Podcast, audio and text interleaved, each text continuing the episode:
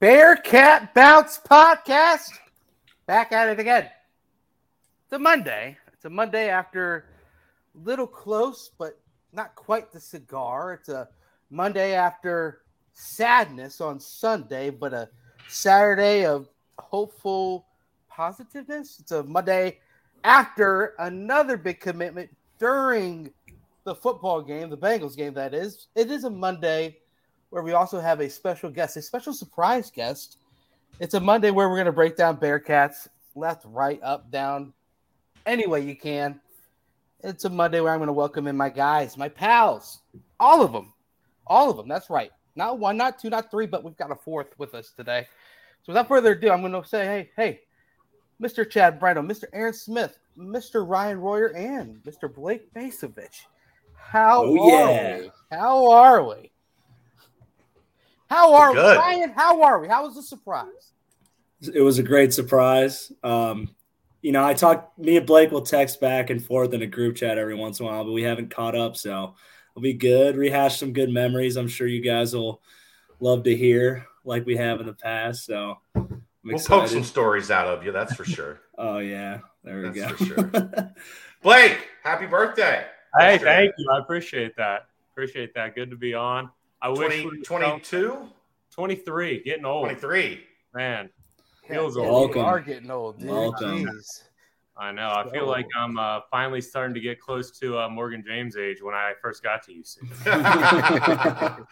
you still got three years for I that. got ways to go. he showed up with a kid and a family and a mortgage. I get to UC. I come from St. X, a bunch of like real sheltered school. I get there and there's like kids running around the locker room. I'm like, what did I get myself into? That's that's gonna be me with when I use my COVID year coming up in about four years. So I'll Oh, be yeah. bringing my little ones around. There we go. Jesus. We'll make it happen. I can see Royer in like 2027. Like, I still got that COVID year, right? One more year, baby. Come back play quarterback or something. Break all Dez's records. I honestly Oh. can't believe you left the year on the table. Yeah. it's the most surprising thing ever. It really is. To come back for it, it was you. I love football and I love uh, slapdicking around in the locker room. That's for sure. But all good things have to come to an end. Yeah. Well, no, you're still going. You're still Bearcat affiliated. Look at you. You're on the Yeah. BBP. There we go. Good time. Big time. Aaron, how are we? I know uh, yesterday was rough. It was rough for, for all of us. Sad, uh, sad day in the uh, the nasty natty. But how are we? Still recovering from the loss. Not happy. Yeah. Not happy. NFL's I'm, ready. I'm impressed. I'm impressed you made it through the the, the nightcap last night, Aaron. Because as soon as we got done, you were off the rails. Sounds about right. Sounds about how, damn ba- right. how bad was it? What's off the rails look like if you could give one little excerpt? I don't remember the conversation. You were just blasted. Oh yeah. we talked On the for like way. an hour, and the end, like when it's time, like finally, like all right, I, I got to go to bed. I got to get up and like get moving tomorrow. Uh, Aaron's like, nothing you said makes any sense. Just doesn't make any sense. And I'm like, we've been, we've been having a conversation for an hour. Doesn't make any sense, man. And it just what doesn't make any sense? All of it. All of it doesn't make any sense. yep. I've had a couple of those before. I can get behind that. You're you weren't making much sense, Aaron. Let's be honest. But you, you know what? Sometimes, sometimes your your car doesn't make much sense. You know what I mean? You're like, why why is this car not starting? Why is this car stalling? Why is this car saying I need an oil change? Well, guess what? You can go to Danco Joe, Danco Transmission and Auto Care. You can let them know, hey, I need you to figure this out because because everything that's happening with my car, I, makes no sense. So head over to Danco Joe at Danco Transmission and Auto Care. Shout out to him. Mention uh, Aaron. Mention Chad. Mention Ryan. Mention Harvard. How about that? Mention Harvard and uh, see uh, see if that can't can't swindle you into getting a couple bucks off of an oil change or a ten percent off your next fixing of your choice. But uh, guys, Blake Bacevich is on, and it is a uh, it's a time to mention, as you said, Chad. It, it was his birthday yesterday, correct? The the 29th. Yep, Yeah. was, yep, 23rd. Okay, and so just break down the birthday for us. What what'd you get into? I'm sure you watched the game late night. Was it a uh, was it a good 23rd birthday with a with a sad ending, or was it a overall good one? Uh, you know, it was a great 23rd weekend heading into the game. Um, man, I was pumped for the game. Everyone was texting me all day, like, "Oh, that's just a good, good vibe. Like, we're gonna need a win for your game or a win for your birthday. Go to the Super Bowl for your birthday." I was all ready to buy a flight back to Cincy for Super Bowl weekend. I was like, "That's what I'm gonna, you know, buy myself for my birthday."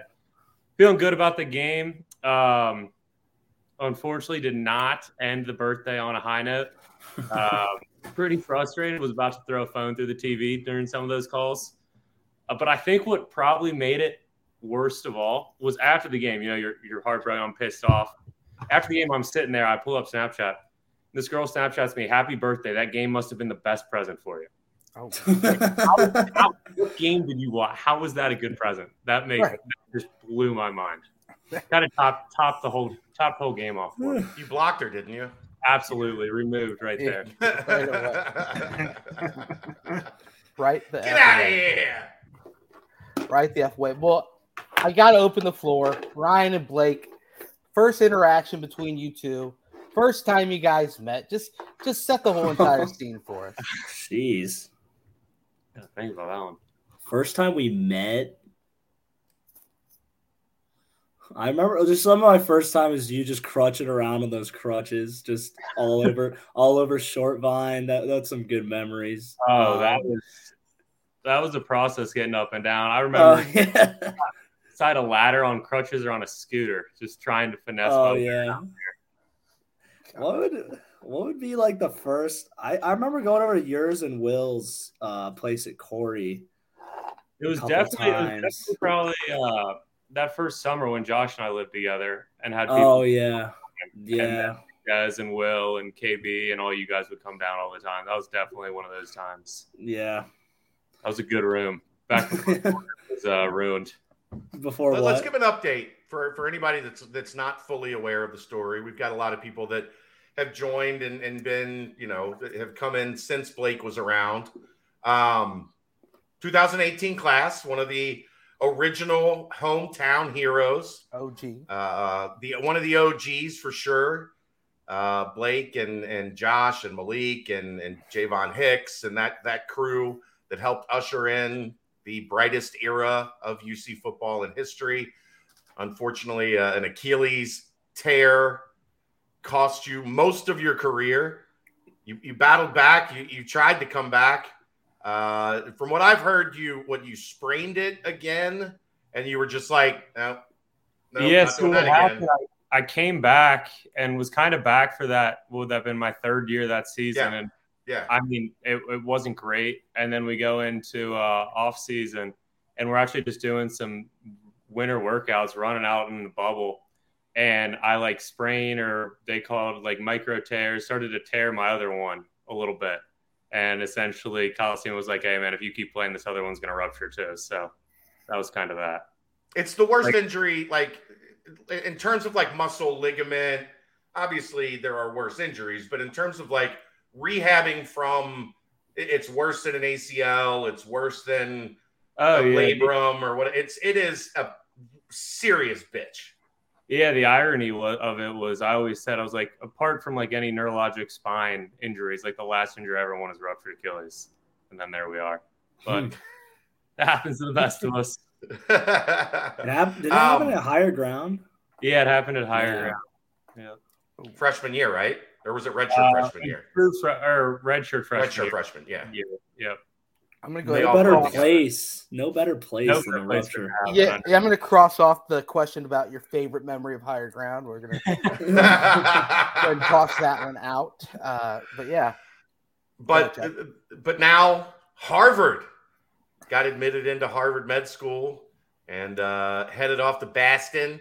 Uh, Where's where did the doctor path come from? Because that like you were you were on that road when you got to UC, right? Like this has been your long term plan. Uh, actually, not. I got to Really, use- I thought it was. so it, it happened pretty quickly. Um, in all honesty, in high school, I was like the least academic person possible. I was like fully focused on football, like hardly even took my backpack out of my car. Um, then got to UC, and I thought I wanted to do something like like Brady Collins, um, but also kind of incorporate nutrition into it. So I just went into like a basic bio classes, and then kind of loved that. My grandpa's actually was an orthopedic surgeon, so kind of always had that background and just looked into it, and shadowed a couple people, and loved it, and just went from there. But I actually had no idea going into college because I I didn't care about school until I got to UC. Boy, did he Uh, care when he got to UC. I'll tell you that. You couldn't They're get him not- out of his room. Oh, he'd come out and he, of course, it'd be my drunk dumbass in there. Just we'd be in the living room, just you know, music, drinking, and Blake somehow every God love him just made never caved. Would stay in, study his what six hours? Was it your night shift was six hours? Oh, during the MCAT, those were long. Yeah. It would be like an eight-hour morning and then a two-hour break and like an eight-hour night. Yeah.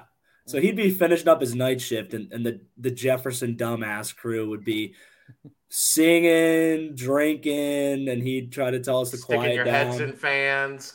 I, there, were, there were sometimes it was nice that you guys would all be getting back from the bars and whatnot. I'd be finishing up, and all your drunk asses would roll in and hear about all the stuff yeah, you guys did that night.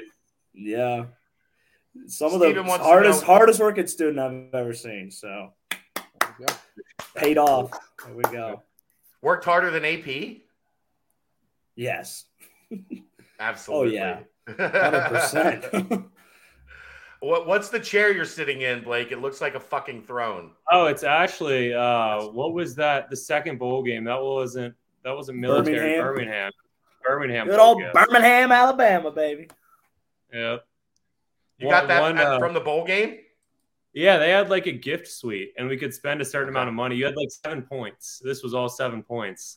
Um, but it was honestly from the bowls I went to, Birmingham might have been the best bowl gifts selection. Really? Wow. It's shocking. It looks comfy. I agree. Uh, that is a true statement. Yeah. What did super you do with your seven points, Ryan? I didn't realize I got You have hosed. Four got four cases of beer. I got a couple bottles of Jack Daniels. No, I, it's a this TV in my room. It's a 50 inch TV. I was like, oh yeah, that'd be good. I need a TV.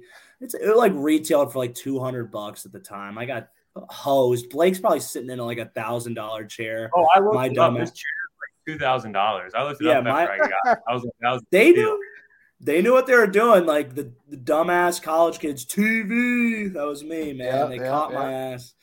They got me. Let me get the PS3. smart smart ass Blake is like, I'm gonna be sitting in this chair for like a decade. Like, I'm Oh, I, this know. chair. I, they're my parents were like, "Oh, you want to bring that up to Boston? Like, you're gonna make us haul that thing all the way up to Boston?" I was like, "Absolutely, hundred percent." Is it like a lazy boy? I'm trying to figure out like what. what Yeah, that I mean, it'll it, it's like an electric recliner thing, reclines all It's the way nice, back. man. Yeah, That was my favorite chair to sit in at the house. God, that's That terrible. was the best chair. Oh well. I love Well, it. There's a That's a couple. There's a couple. The only negatives. There's a couple beer, maybe some vodka, little tequila stains on it. From uh, It happens. Oh, no, It- That's what How you're friends did with that Royer. yeah, Like, of course, there's gonna be some stains on it. some happen? We won't So- get into what kinds. a couple broken fans, maybe some holes in the wall. Yeah, yeah. Get a little black light on that. We'll see. Uh, we'll see. Oh what we're looking Jesus! at. Blake's parents are proud. Blake's mom is watching this. Calm down, Brent. Calm down. Vodka stains. We'll just stick with that. Um, Yeah.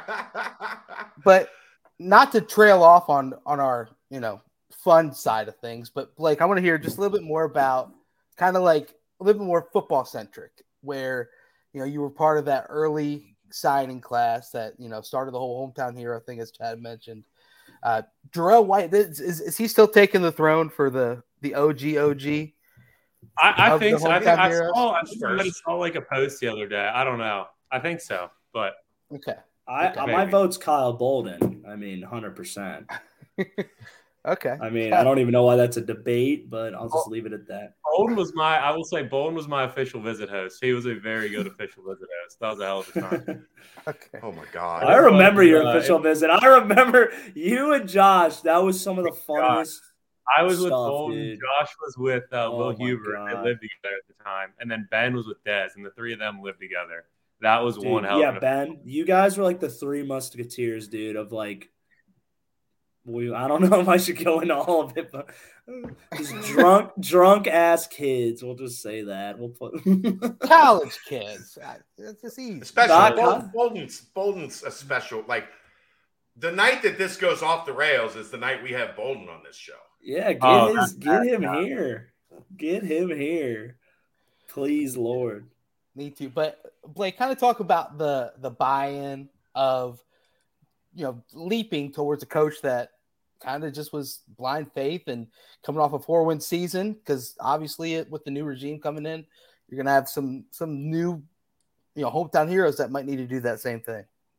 Absolutely. You know, I actually looking back on it, thinking back on it, I remember just hanging out with a bunch of my high school buddies, and they're like, "What are you doing? Like, why are you going to Cincinnati? Like four and eight? Like what? Like why in the world? Like what are you thinking? Like go to a school you're going to win?" I was like, I, I don't know. Like the staff, they really, they really sold me. I really, I'm really buying into what they're doing, and you know, guys like me, I, I think I was the first Cincy guy to commit in our class. Yeah, it was Ty Van Fossen from up in Columbus, and then me You were you know, me like guys like me, Josh, Malik, uh, Hicks. I mean, we were all talking for a while, and we really kind of we're all feeling the same thing. Uh, really loving the energy that Fick and his staff were bringing. Um, and when I'm not gonna lie, when I committed, I mean, I didn't know for sure those other three guys were to commit, but I had a really strong feeling I would put a lot of money on those three guys coming too. Uh, and just being able to stick in the hometown and be, I, we always said when we were talking on recruiting visits and stuff, and you know, something the staff really sold me on, and a lot of the other guys was, you don't really just want to go to somewhere where you know there's always already something established. Stay in your hometown and be a part of establishing something. And I think that was a big goal that a lot of us had coming in, and ended up going pretty well for us. So it was really neat being a part of that, and then just kind of seeing. That's a funny story. seeing uh, just what the what that the a minute. culture they brought in was, and kind of how it changed over the years. It was, it was a cool thing to be a part of. We'll, we'll we'll make Josh tell this story whenever we have him on. But uh, Josh made a, a homeless friend. We, uh, year. I, I won't give the whole story away. We we lived together the first year at Corey. Uh, freshman year, we lived together. yeah. and it was me, him, and Will Huber were out. Uh, went to Skyline. This was in like the middle of winter. Will and I Ubered back, and Josh decided to walk back. I don't know why. From Ludlow Skyline.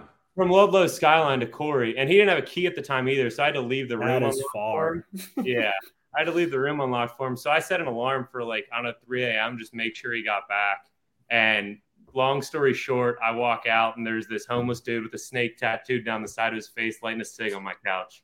Josh met him on the way back and brought him Oh back. It's like it's cold. Come on in, bro. Oh, that's so good. I Um, wish. I mean, I wish I could say I haven't done the same thing, but my my roommates were not too happy when uh, when I brought my friends back, Yeah. and they asked them, "So where do you guys live?" And they just didn't have answers. So, like, all right, sounds good. Ted. Um, how much was it? Uh, you guys were at a ton of uh, spring practices that year. It felt like you, Josh, and Malik, and that's really how like I got to know you guys because we would just stand around and kind of you know chat at the at the spring practices. How much were those like all of you kind of feeling each other out? Like, are we we really going to do this? We're going to do this together? Like, we gonna Oh. we gonna change the narrative in town? It was huge. I mean, and those spring practices, one, they allowed us to actually get to know each other. I mean, we played against each other every year. Josh and I every year in the regular season. Malik and I played against each other every year in the playoffs. So I mean, you get to know who who they are, studying film on them, knowing how good they are. Um, but really, just getting to know each other and then building that relationship, and then texting outside of that. Uh, that was huge. Uh, just how much they were able to get us all down there face to face and being like, all right, you know, these are kind of the guys I want to spend the next five years with, four or five years with. That was massive for us. And also just seeing another thing I always remember is, you know, as a recruit, you go on all these different visits, just kind of the atmosphere we saw at practice, the energy that was there. It was different than everything else that was around the country at the time. And just kind of the energy from every single coach, the energy from the players. I mean, that was that was really what sold a lot of us was the energy we saw during practice. I mean, And, and there were there were times I was like, you guys were just here yesterday. Yeah, I mean, shoot, for me, I don't. I think for all of us, the max drive one of us had down to practice was 20 minutes. Yeah. Just like you just finished school, come down there. I know Malik uh, enrolled early, but Josh and me, Josh and uh, Hicks, once we signed, we all did early signing day. And I guess there's, you know, some rule once you sign, you can use the facilities. So like Brady couldn't technically train us, the interns could, but we'd come down at like 5:30 before school every morning and train with the staff, which I mean was just a huge plus being able to stay in your hometown and do that. I mean, just go to school right after that and it's almost like enrolling early, but still getting to enjoy that last semester of high school. So there's there's buy-in and there's you know like taking what the staff says and, and going with it, but then there's talent on the field. When, when did you start to feel like okay, everyone's buying in, but wow, the talent on the field is this is going to turn into something special? Was it kind of right when you got on campus, or was it something where you saw it slowly build? Honestly, uh, they you could kind of tell. Um, our first year that they were really going to put an emphasis on our class. Uh, I remember talking to guys like Tucky and whatnot, being at camp at Higher Ground, like, hey, like what these you freshmen are getting so much work right now, and I mean, just seeing the guys out on the field being able to kind of compete right when we got there. I mean, I think we had a decent, we had a huge number looking from when I was a senior to when I was a freshman. Amount of freshmen traveling. We had so many freshmen traveling that first year, and so many guys getting good experience know, I kind of knew right there. I was like, all right, this class is something special. We're going to do something special. And then even the guys in Royer's class, just they were making early contributions, and we were such a young team. And I think you know, getting that first win at UCLA, I mean, as a first college game, that was unreal for a first college game, and just the confidence that came with, and seeing what we're capable of, it just skyrocketed from there. And then you get into the second year, kind of once everyone's developed a little bit, and we're at camp, and everyone kind of has a feel of the playbook and whatnot, and you just see the talent explode and we're going into way more in-depth stuff in the film room. And that's kind of when you really knew you're like all right we got something special here for the next couple years. What was it like walking out onto the rose bowl that was that was crazy and what made it even crazier was this was when we were still running a 4-3 and yeah. we had a jack so it was pitts tucky and then me this was you right? was end at the time yeah and pitts gets ejected in the first series yeah. yeah. I'm like, oh man, like we're getting thrown into Uh-oh. the wick here. Real Let's go. um, and Strip was the coach at the time. And I mean, UCLA, Chip Kelly, they're running this high powered, fast paced offense. So, like, we were planning on sub and Tucky and Pitts, like every other drive, the whole game, in, in between drives and whatnot. So I'm like, all right, like I'm gonna have to sub in now. So I'm standing on the sideline shaking, just ready to go in. I never end up going. I don't think uh, Strip trusted me quite enough yet, but it was a wild experience to, for that to be my first college atmosphere and to get a win there was just so cool. And walking out, standing in the middle of the Rose Bowl, still got pictures there. That was that was neat. That's awesome. So, it, did you think? Uh, did you start to see Dez as being like a complete program changer, as someone that that could become the one of the greatest players in Cincinnati history? You cut out there for a sec. I, I got to have you repeat that. I know. So, was it during that Rose Bowl when you started to see that Dez could potentially become the one of the greatest players in, in Cincinnati program history? Absolutely. And I mean, I got to know Dez really, really well that first summer I was there. Um, and I kind of, you know, you see the work ethic in him and see the work he put in, and then to see him get that chance and what he was able to do. And I mean, that was a historical moment in UC turnaround. So yeah, you see like the future that he has for the program, and you don't just see what he does in the game. You kind of start to see a lot of the. As a freshman, I was having to work in on scout team or running with the twos or threes against the ones at the end of practice. So you see the crazy stuff he does during practice and during camp. So yeah, you saw those glimpses early, and you knew that that was going to be special. And we had a guy that was going to you know, allow us to do everything we wanted to do and reach heights we wanted to for these next couple years, which was huge as a freshman to see that at the quarterback position.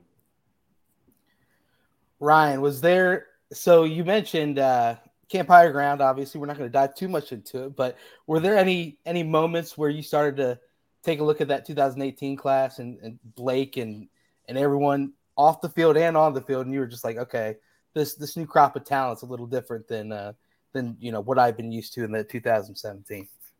Yeah, it's they just kind of like they had the size and they had the athleticism that was comparable to guys that were like a year, two, three years older than me when I first joined the team. So they just had those like those measurables that like I wasn't used to seeing. Um, that a lot some of the guys in my class didn't have either.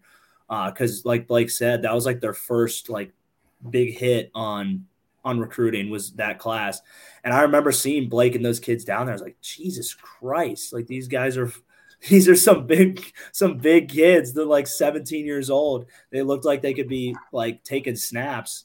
And then i'd say the biggest like because even when you're a freshman man like blake could tell you no matter how big fast talented you are like the hardest part is learning the playbook. And you can't you can't play up to your ability until you learn that. So i was most impressed about how the leaps they made by bowl practice because i remember like there's a lot of a lot of those guys in the class. Like you like I'd go up against them because they're young young guys and like I'd kind of work my way around them sometimes because I was you know I had experience then by bowl practice I'm like holy shit like these kids are like like destroying me now so I was like just that just kind of showed how talented they were and uh, they just needed to get used to college ball and get some snaps onto them. Blake, what was it tr- like trying to tackle Tavion Thomas? Oh, I remember um, actually first first uh, we're at higher ground. First time we're in full pads and Fick uh, the big circle running back. Yeah. Uh, D lineman one on one. My first time going. The first time we were there as freshmen was me and Tavion. Um, oh my god. That was that was an experience. I don't think I got completely ran over, um, but I wouldn't be as confident to say I kept him from scoring. That was he was that was terrifying. Tough. He, he, he ran hard, man. He ran. Yeah. Hard as hell. There I had to times- go against him too, and it would just like it's like a train hit my shoulder. Well, there, I mean- like you know where we stand over on the sidelines. There would be Uh-huh. times he would be coming at us, and it would be like, "I'm gonna die."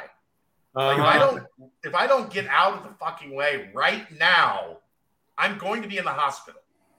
Oh yeah, that that man with five yards coming downfield on you. Oof.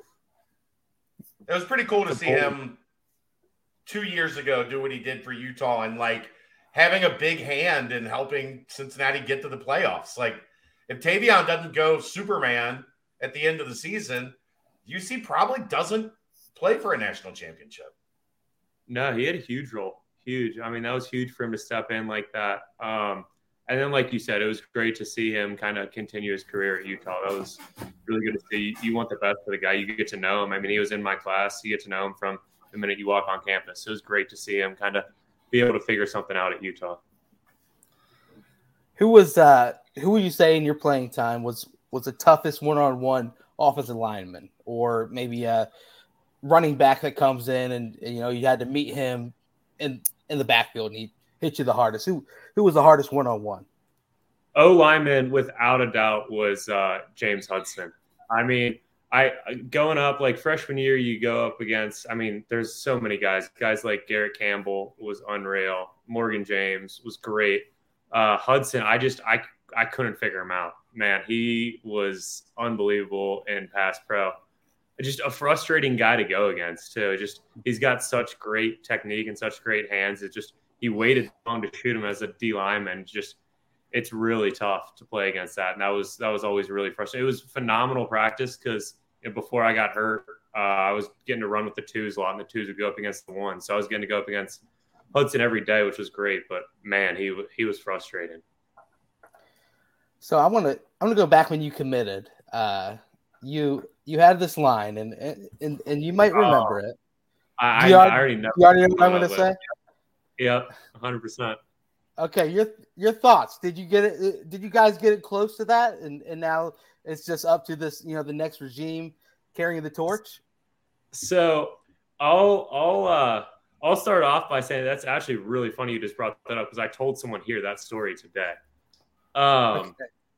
I did not at the time, all I knew about the U of the nineties was they got everyone in Florida to stay in Florida and became a powerhouse.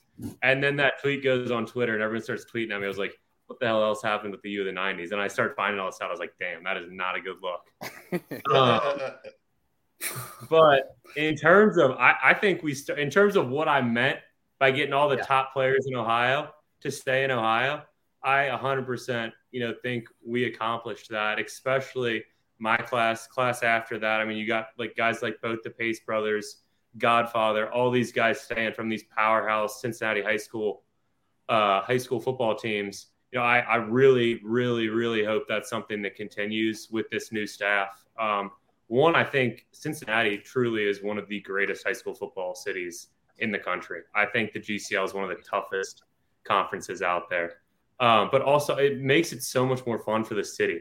Just seeing guys like even me not playing anymore, but seeing guys that I knew from keeping up with high school ball and like guys that I knew's younger brother. It's so fun for like the fan base of Cincinnati to see all these guys coming and balling out for UC. So I really, really hope they keep that up with this new staff. We want to make it like the U in the '90s. I don't know how that didn't get put on a T-shirt. That uh, man, I mean, that was a comment. I would. I remember like Willie Anderson tweeted at me, and that's when I realized I was like, all right, that I need to look into what this quote actually meant because that was not not the best thing to say right after signing. Probably stay away from that. But uh, another thing I want to bring up, I, obviously 2020 happens and uh, the, the whole COVID and, you know, quarantine, this, that, and the other. But there was a, a, it was a TikTok tournament square off. Okay. I want to hear your thoughts on your decision for your TikTok video. Break it down for us. And do you think that your first round loss to Ron Crook might have been a little bit skewed in one way because we had Brady on a lot. Brady mm-hmm. said he thinks the whole thing, you know, some people were filling ballots and and kind of you know making it one way more than the other. I, I, think the whole thing was a little rigged, a little biased. I mean, I I don't know, did any player win the first round, or I think we had all coaches in the second round. Yeah, no. when you got when you got recruits out there trying to get themselves a look, you 100% know where that vote's going. I mean, I'm not going to take it away. Crook, that was good the effort, I think if we're looking at effort level, I think my effort was a little bit up here. His it was pretty easy. Um, so I think I got about maybe just about as uh, screwed as the Bengals did last night. um, but you know, I, I, don't remember how I came up with it. I think I had seen like a couple people doing something similar um, to that song and a couple other TikToks. I was like, all right, how can I kind of tie this in to football? So I tried to incorporate the ice bath, uh, like doing like ladder stuff. I wouldn't say my acting skills were the best, but um, my mom got really pissed because when I jumped in that ice bath, that that wasn't my uh, bathroom, so it just got water like all over the walls. Everywhere. We cleaned that up for a while, so it was tough to put in that much effort and lose to you know what might have been a little bit of a rigged vote. Definitely was rigged. Roy, what do you think of that whole TikTok thing? I thought it was a great idea. I thought it was great. I mean, I don't remember all the ones, um, but I just remember I was like, oh, that's a great uh, social media outreach thing. Kelsey was on top of her game then, always was. Freeman and uh, Freeman and, and Brady were were the ones stealing the show the most, I'd say. But it did seem a little rigged, and, and Brady would agree. Hundred percent.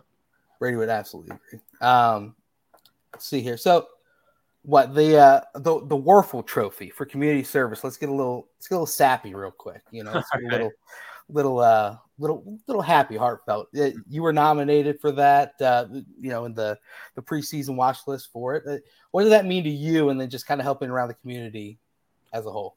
That was, you know, I I actually did not know that that award existed at the time, and then I was notified that I got nominated for it. And you know that I thought that was really neat. You know, I really appreciated that. You know, one thing when I got to Cincy is, you know, I really wanted. I'm a Cincinnati native. I wanted to find ways to kind of use that platform that we had to give back to the community, especially when we started making a name for ourselves as a good team, and like we started really getting a lot of big fan base behind us, a lot of camaraderie, a lot of talk.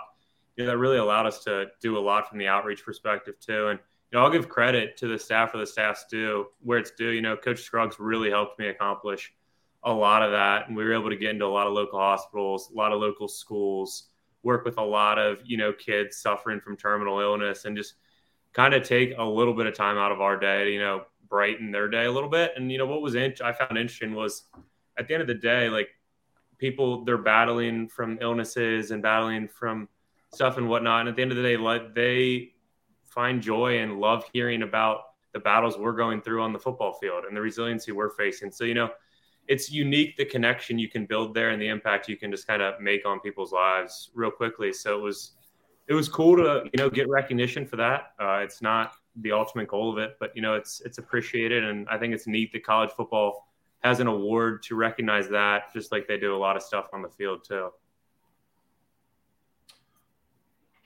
So, what was that emotion like when you made the decision that, like, all right, I, I, I don't think football is gonna gonna be in the cards? Like, it, how much did you struggle with it? How take us through like that entire process because I know it's got to suck. Like, it's what Man. you've done your whole life, and and you're at a point where it's like, I don't think this is gonna be it. it was it was a brutal process um you know even coming back from the first year you know i had a lot of conversations with aaron with colosimo with the whole athletic training staff like just how tough it is to come back from an injury like that. And you know i was really pushing to try and come back for spring ball too which was really ahead of schedule. And i got to do a little bit but you know just it never you know i was able to do things but it never quite felt the same. And now i remember stuff during practice trying to do one-on-one and having to stop like mid one on one and hobble off to the side just because I couldn't bend the way I used to. And then for kind of the re-injury to happen that next offseason, well, not re-injury, similar injury happened to the exact other side. You know, you, you never want to stop playing because you know yourself as a football player. That's literally what you've done since you're seven years old. And I remember right when it happened, having a conversation up in Scruggs' office, just being like, "Hey, man, like, keep in mind there's so much to life outside of football. Like it's not the end all be all. You got to do what's right for yourself. Um, and then just having more conversations with the docs, like, hey, you know, if you keep going, that other one's probably gonna rupture. And I was like, I really don't want to. I'd rather end football on two feet than end football having to do another recovery process. But you know, even that recognition didn't make it any easier. But you know, I go up to Coach Scruggs' office. I talk to my family a lot about, and I tell them, hey, like after a lot of contemplation, I don't think, you know, my body can do this anymore. And kind of the medical staff agrees with me. And I talked with Aaron and everything about it. And he advised that I was making the right decision. But, you know, we tell the coaches, but, you know, they were great. And it was, you know, really unique to see how they handled that and the involvement they allowed me to have with the team for that next year, for my fourth year. I think that made the process kind of easier. But, man, it's not easy walking away from the game however you have to walk away from it, whether it be an out of eligibility or an injury. But you know, just standing there, I think the worst is kind of seeing old film of you know what you used to be able to do, and then realizing you can't do that anymore. That's that's tough, but you know, the time comes for everyone, and you use it and better yourself from it and move on. Were you ever like, this is bullshit that a guy knucklehead like Royer gets to keep playing and I have to hang him up? Man, I mean, there were definitely times I don't know about Royer specifically, but I was pissed. I was like, man, why is this got to happen to me? oh, it was um, Royer specifically. It's okay. yeah, no, it was Royer. I was like, what's up? Guy's going out and getting his ass off. I mean, how come I'm not getting to play? No, I'm kidding. But yeah, I mean, it's it's tough. You sit there and you wonder all kinds of things. You wonder like, oh, could I have done this different? Could I have done that different? But you know, there's not much you can do. Injuries are a part of the game, and it's kind of you know something we all know is the risk we're taking. Harvard. Was that like a goal or was that like you sent your stuff out like to a bunch of different places and then it like it, it's such a prestigious Harvard med school like that that's not an easy thing for anyone to to you know a nut to crack. Yeah, it was, it was always a goal for sure. I'm kind of right when I realized I wanted to go to med school. I was like, oh yeah, like I'm gonna shoot for the stars here. I mean, I want to go to the best school possible. Um, I definitely got a lot of shit for it. People are like Harvard, like come on, you're coming from like Cincinnati, like Harvard med school. Like, what are you talking about? Um, I remember like sitting there telling like some of the guys like, oh yeah, like I'm gonna try and get like a 4-0 and whatnot. They're like, yeah, 4-0 in football. Like, yeah, right. Um, but I think that was kind of a motivating thing. I was like, oh, no one's ever done it before, so this is something I want to do. Um, and then honestly, you apply, and Harvard's like the last school in the country that tells its applicants who's accepted. So I'm like, oh, like I kind of knew where I was going if I didn't get into Harvard. I was like, all right, like I was starting to look for places there and whatnot. It's like, you know, we'll see what happens. Um, but I find out and I got accepted. And I mean, you can't turn that down. So it was really kind of a dream come true, something I had wanted for a really long time and ended up working out for the best. What, what was mom's reaction when that came in? she was she was pretty excited. They were actually on we didn't know exactly when the decision was coming. So they were actually on vacation. So I didn't see them for like another two weeks after I found out. But through the phone, I mean, they were losing their mind. They were super excited. Like right after we hung up, they got online and ordered a bunch of like Harvard gear to ship to me and ship to them. So it was it was a cool experience. How's Pops doing? I know it's been it's been a tough couple months. You doing all right? He's actually we just got some uh some really positive news that had been a tough couple months. His most recent blood work came back and his PSA levels, you know, they're really, really starting to go down. Um so we get to put put off a little bit of treatment for a little while and keep monitoring that blood work. So, you know, it's definitely heading in the right direction. So it's Good. great to hear. Think about you guys regularly, man. It's it's a lot. I really appreciate that. You as It's well. been uh, from experience. It's been a rough freaking month. Like I don't, I completely feel for anybody that that deals with it because it sucks. It sucks. No other way to put it. But fuck cancer. Fuck cancer. Amen. Damn So Damn glad to hear he's doing well. Give them both my best. I know, you know, they they followed along with Kelly, and it's I, I've followed along some on Facebook with your mom's stuff, and it's been it's been good to see that he's he's fighting through it and bouncing back and and doing pretty well. So Absolutely. wanted to let you know we're thinking of you guys. But Thank where, where'd Royer go? He's pooping, probably. He's, he's probably had to poop again. Yeah, that'll be my guess. 100%. That happens But- way too often. What's it been like up there? Hey, come on! Hey, there he is. Hey, I was boiling some eggs, man. I- Uh, yeah, Yeah, yeah, yeah, yeah, yeah, yeah. yeah. That's it. Uh-huh. My I'll bring 'em ramen dinner later. A Little bit of whey ramen. Okay, well, good. How, how's the first year at Harvard been? Whew, it's I mean it's a grind. They they put you through it a little bit. Uh, I mean it's neat. You get to learn a lot of cool stuff. Work with a lot of cool people. Uh, starting to actually learn some medicine. It is you get people that ask you like all like back home like oh I actually remember uh, this is not relevant to your question but it was funny even during UC you'd have guys like Elijah Ponder and a lot of my defense uh, guys in my defense line room they'd come up to me like after my second year of school knowing I want to go to med school and be like hey like I got this like thing on my hand like what do you think this is? Like, you think I need medicine? I was like, brother, I have no idea. Wrong person. But it's similar here. You got people calling like, hey, like, what do you think about this? What do you like? Do you think it's it's neat that people kind of start to give you that respect? But man, there's a ways to go. There's a lot of stuff to learn, but learning from some really cool people and you know learning a lot of cool stuff. So you know, look forward to hopefully bringing it back to Cincy with me one day. Is it easy or hard to diagnose a concussion? I, I actually did a ton of stuff with our concussion program.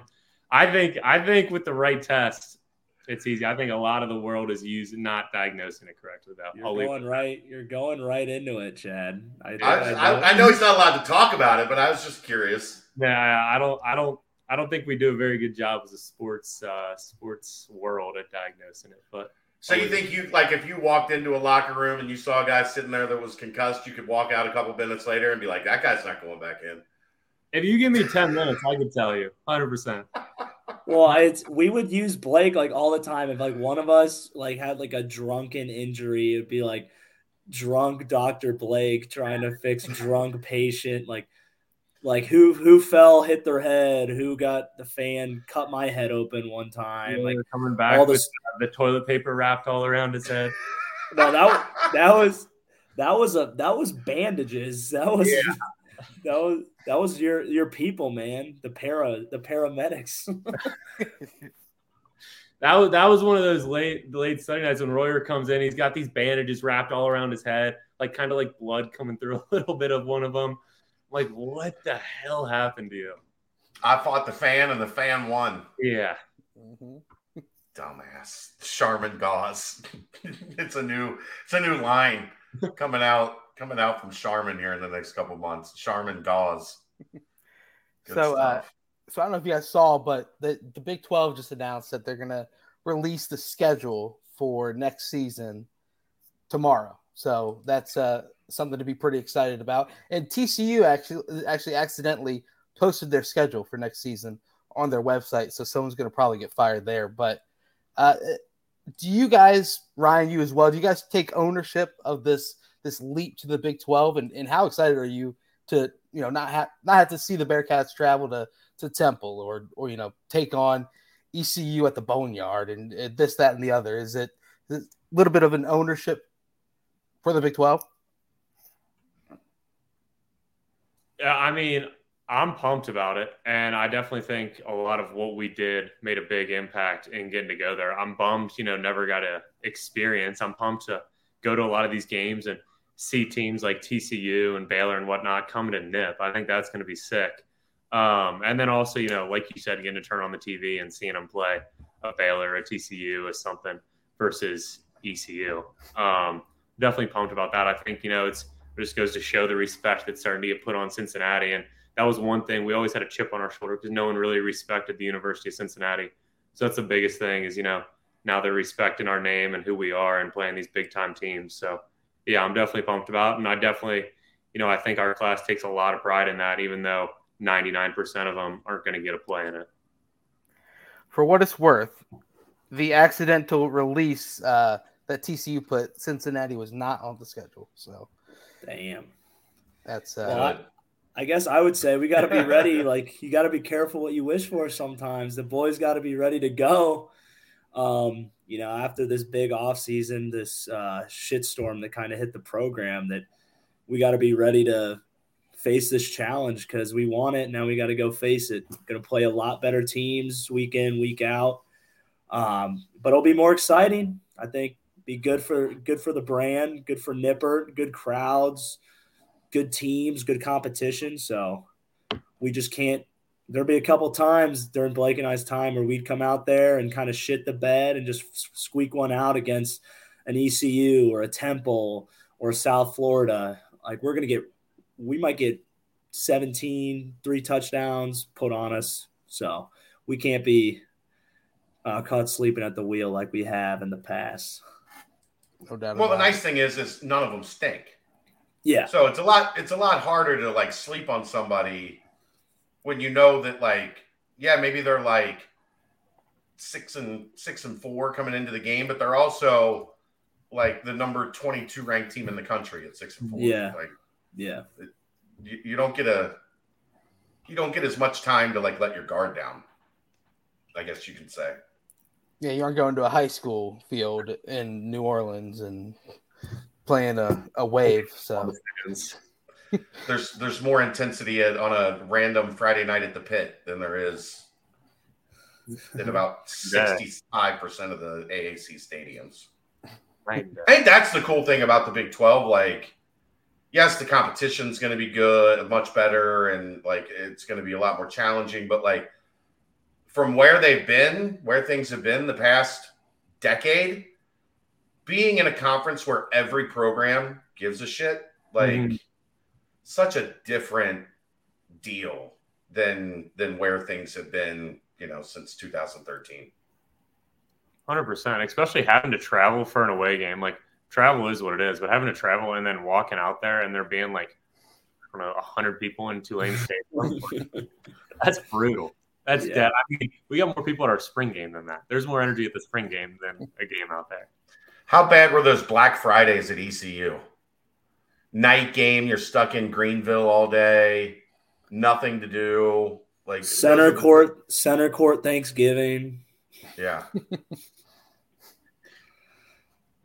I mean, it had it had to be awesome, right? God bless those workers, but it wasn't the best. Not as good as a little home style cooking, but they tried. they tried. Yes, they did.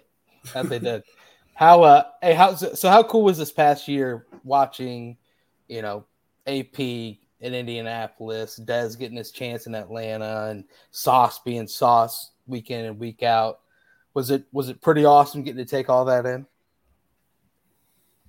Yeah, I mean that was unreal. Actually, AP and the Colts played up in uh, New England, so I had to go see him live, and that was that was a hell of an experience.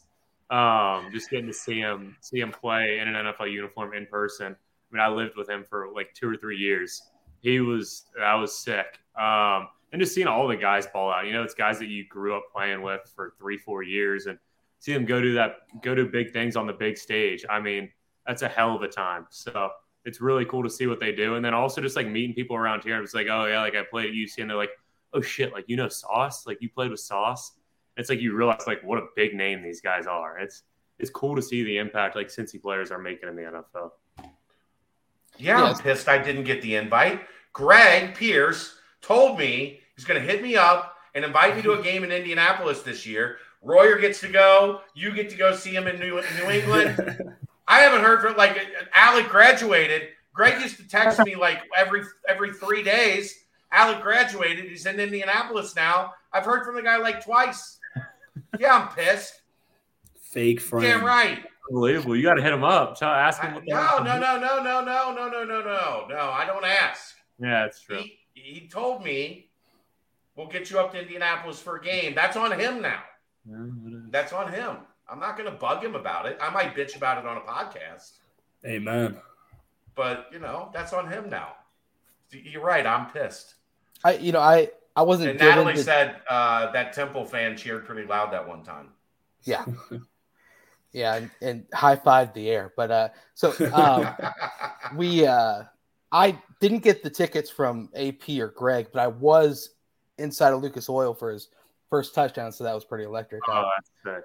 very very drunkenly sent Royer a message right afterwards. I was like, the place is electric. the greatest celebration ever done in a Colts uniform. Oh man. Let me find the mascot. Jump with the mascot. Yay! Yay! But no, yeah, it, it's it's been pretty awesome taking that in. Of course, you know, you watching the games yesterday and you see, you know, B Cook makes a big play on the field, and then you see Sauce in the commercial with Mhm. Jalen Ramsey. Yeah, it's just that that that whole thing is is pretty wild. You know, you have Golick mentioning how it was a, uh, you know, the the defensive backfield for the Bearcats was the real deal this past year, and I don't know, the whole thing is is is pretty cool to see come to fruition. And and now we get the Bearcat Bowl. I know Yeah. we got three of them in the Super Bowl. yep, I mean, I know First- it's going to be labeled the Kelsey Bowl, but here I'm Bearcat. labeling it the Bearcat Bowl. Yes. Because I- now, like, do these guys go? Do these two now go down as the two greatest football Bearcats in history? They're gonna be first ballot Hall of Famers. I They're- think one of them is gonna have. I have. think multiple Ahmad's Super better. Bowls. I think Ahmad's better than both of them. Not at this. Not at this. No. Right not now, I at this think, point. I think he event he has the potential, 100 percent has the potential. He could get Wait, there. He could Are get you there. talking? Are you talking about Bearcat resume or just overall resume? Oh, like, like Oh, overall. Okay. overall. Yeah, yeah, Like what yeah. what you've done. Like when you get to the end of your football playing career, the Kelsey brothers are now the two greatest Bearcats Yes. in terms of football that have ever lived. Probably not Oscar or Sandy Koufax level, Travis. not. Travis is going to go down as the greatest tight end of all time. yeah. I don't know that that makes you Tom Brady, like where where you put Travis on that scale, but they're both going to be no question, no doubt Hall of Famers. Yeah. And one of them started out as a walk-on two-star or no-star uh, Linebacker. linebacker, Mhm. and the other one was a two-star quarterback. And I mean, it's. I said this last night. Like, I I know it sucks the Bengals aren't there. Like, it would have been great for the city. I'm kind of a half in, half out Bengals fan. Um, Why is that? I've always wondered that. So I made a decision. I like I grew up a diehard Bengals fan.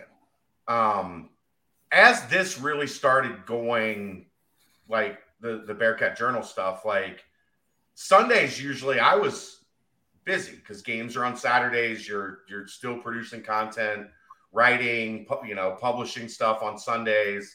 Um, so I just kind of had my like investment level dialed back. And then they went through a little bit of a period where it was like, I, I can't do this. So uh, somebody suggested that the way to still be like dialed in, but not like emotional, and this will make sense in a minute, is instead of watching them as a drama, you watch them as a comedy. Mm. Because when you watch a drama, you're on the edge of your seat, right?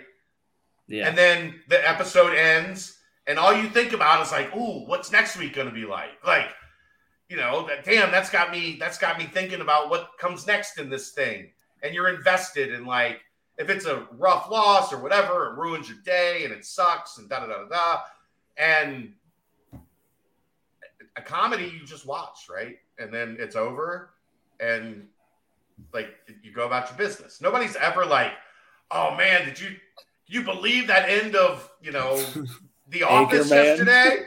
Yeah. Can you believe the end of Parks and Rec? Yet, like nobody does that. Like it's just like okay, I watched it. I was entertained. It ended. I moved on to something else. So when they when they became good last year, I didn't think it like I, I couldn't bring myself to like lie about it. You know what I mean? Like I had already got myself in this place and it was still there last year. I, I wanted them to win, but I still didn't have that switch where like when they lost, I was like broken up about it. And it's still this year hasn't hasn't been any different. I wanted them to win last night, but I mean, I covered Jason and Travis. I know Jason and Travis. I, my daughter's name is Kelsey, not by accident. Like, I'm happy for those dudes. So I guess it just like I don't know. Like I I I care, but I don't like my mood doesn't hinge on Yeah. on their outcome. That's like me and the Browns. it's just like, get it. oh, they lost again. Kind Yeah. of funny. Okay. or they, they get a big win and you're like, yeah, that's pretty cool. Then you get your hopes up a little bit. Then you're like, I know nothing's going to come out of this. So It's 4:30 on a Sunday, and you're like, all right, what's for dinner tonight? Like, what, what's the move? Where, where are we going? What's the You plan? guys are also explaining to me that you do not gamble, which is good. But uh, the uh, Betfred Sports shout out, uh, yeah, the Bengals, man, that was a double whammy last night. no Yes, Ja'Marr touchdown. Is that what got you? No, it was the it was the money line, and then you know it was just uh, it was bad. It wasn't good. It was- Well, I I had a I had a prop going. I needed Pacheco to have 25 rush yards and Mixon to have 40. And somehow those didn't happen, which is just like so like unbelievable to me. I was like, run the damn ball. Screaming. and Burrow and Mahomes were like, nah, fam. Yeah, just like throw it everywhere. Burrow, the No. leading rusher. Yeah. That was Yeah. wild. Blake, are you a huge Bengals fan? Massive. Uh, I was I was about to throw throw a phone, throw a remote, throw something through the TV last night. That was uh that was a frustrating end. Blake was texting in the Oh, was in the group chat. I was laughing so hard at it. I was pissed. I won't, I won't dive into what he said. Some things, some things should not be repeated. Other than the NFL being rigged, I yeah, it was just oh, it's just That was that was that was atrocious. you know when you hop on on on uh, Twitter and literally every single comment is about the NFL being rigged or you know someone disagreeing with with calls here or there. Oh, and it's like mentioning clip that. after clip, clip Yeah. after clip of calls that were missed. I mean, the, The uh, is the block in the back. block in the back. I don't know how you missed that. I mean, you have a ref literally staring at the Gunners the entire way down the field. right there. That's That his job. That's, that's- his one responsibility. Yeah, That's that's, Stare a at the Gunners. that's yeah, it. That was a huge, huge missed call. Yeah, because I set him up. The down was. And the missed holding call on Mahomes' scramble, Two holding, two holdings Come- on the same play. compounded by just a bonehead play by Ossai. I felt bad for him. The crazy part about the third down is is the guy that stopped it actually did the right thing. Like, do you know what what happened there? Oh, are you Like- talking about the the play clock? Oh, oh yeah. oh, so yeah. there was an incomplete pass, and the play clock got screwed up. And the head official comes in, and that guy's terrible. The lead official comes in, and he's like, reset the play clock to ten, and start the game clock and the play clock on my whistle. So the game clock wasn't supposed to start because the previous play was an incomplete pass. So he erroneously started the play clock and the guy the back judge or whatever caught it and came in and blew the play dead like as it was happening but it, it- like there was a legit issue there but the issue was the lead official was a fucking idiot like that, That- that that's what caused the problem all he had to do was reset the play clock to 10 start on my whistle and everything would have been fine. But he said start the play clock and the game clock on my whistle. So when he started it, the clock operator just did what he was told. And the other official came in was like, No, you idiot. Start the play clock. The game clock doesn't start here. Yeah. Check. Well, that just gave me flashbacks back to Temple where Yeah. the, the made Yeah. field goal. The TV commercial hasn't ended yet. We have Except to it had. It I was watching it Yeah. on TV. Oh, yeah. The TV. We saw the back. clip. I can't saw believe. video. Yeah, I But- still can't believe that. That uh, the fact that the TV needs to be the the camera needs to be on determines that we have to replay the freaking snap. Oh my I've god, definitely dude! watched games on TV in the past though, where they come back from commercial and like show a play they missed. Yeah. Yeah, Absolutely happens. Yeah. we I- lost. Yeah, we Uh, lost that game. that game. Yeah, that game sucked. That was But- awesome. yeah. Um, but And and then, then, they of course, celebrated on your sidelines. And then that Tuesday, we talked to Mets before the Mm-hmm. uh, Fickell press conference and asked him how he handled seeing a team celebrate on his sidelines. And he said, I will break them. That's what he told Yep. us. That's awesome. dude, the worst thing Love about it. that that one like replay of the third down was that they sacked Mahomes then, and then of course they get a holding Yeah. penalty. Yeah. The next Another- third down. That, are you talking about that call in the next third down? Yeah. No, that was the No, on was that third down was the, the Eli Apple hold. That I So they got that a first down. That was a bad call, too. that was I thought that was almost as bad as the Logan Wilson call in the Super Bowl last year. Same crew, by the way. Yeah, it is. It's Wow, the same crew. Oh wow, absolutely horrible. it's just money. We'll make more of it. It'll be all right. It'll be all right. But yeah, that was a that was a tough game to stomach. Um, All right, you got you guys, you two. Where's is Roy? You're still dealing with eggs. Jesus Christ, Ryan. he's he's making he's making a quiche or something. I mean, that's got to be the most complicated egg dish that's ever been made. How much Right. work put into that thing? Yeah, what is he? Was he? That- I can tell you one thing: he definitely doesn't know how to cook either. So I don't know No. what he's doing in there. Shut up, man. No, I know how to cook. Listen what I'm doing. I got to get my protein in so I don't wake up in the middle of the night and have problems. We'll just leave it at Let the man do his protein prep for the week. All right, what were you about to say? Let you two. Like, that? give us some stories. Let's let's hear some Royer Bacevich, like uh, some skinny. well, let's see here. Nothing that's going to get Blake kicked out of medical school, though. the previous coaching staff is also gone, so they're. You can say whatever you want about them.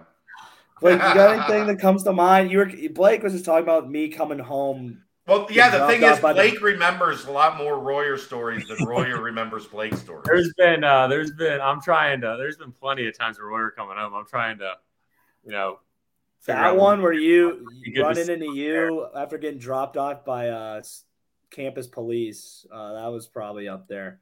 I got the bandage off on my head. Police. No, me when I came back with the bandage that and you were you were studying.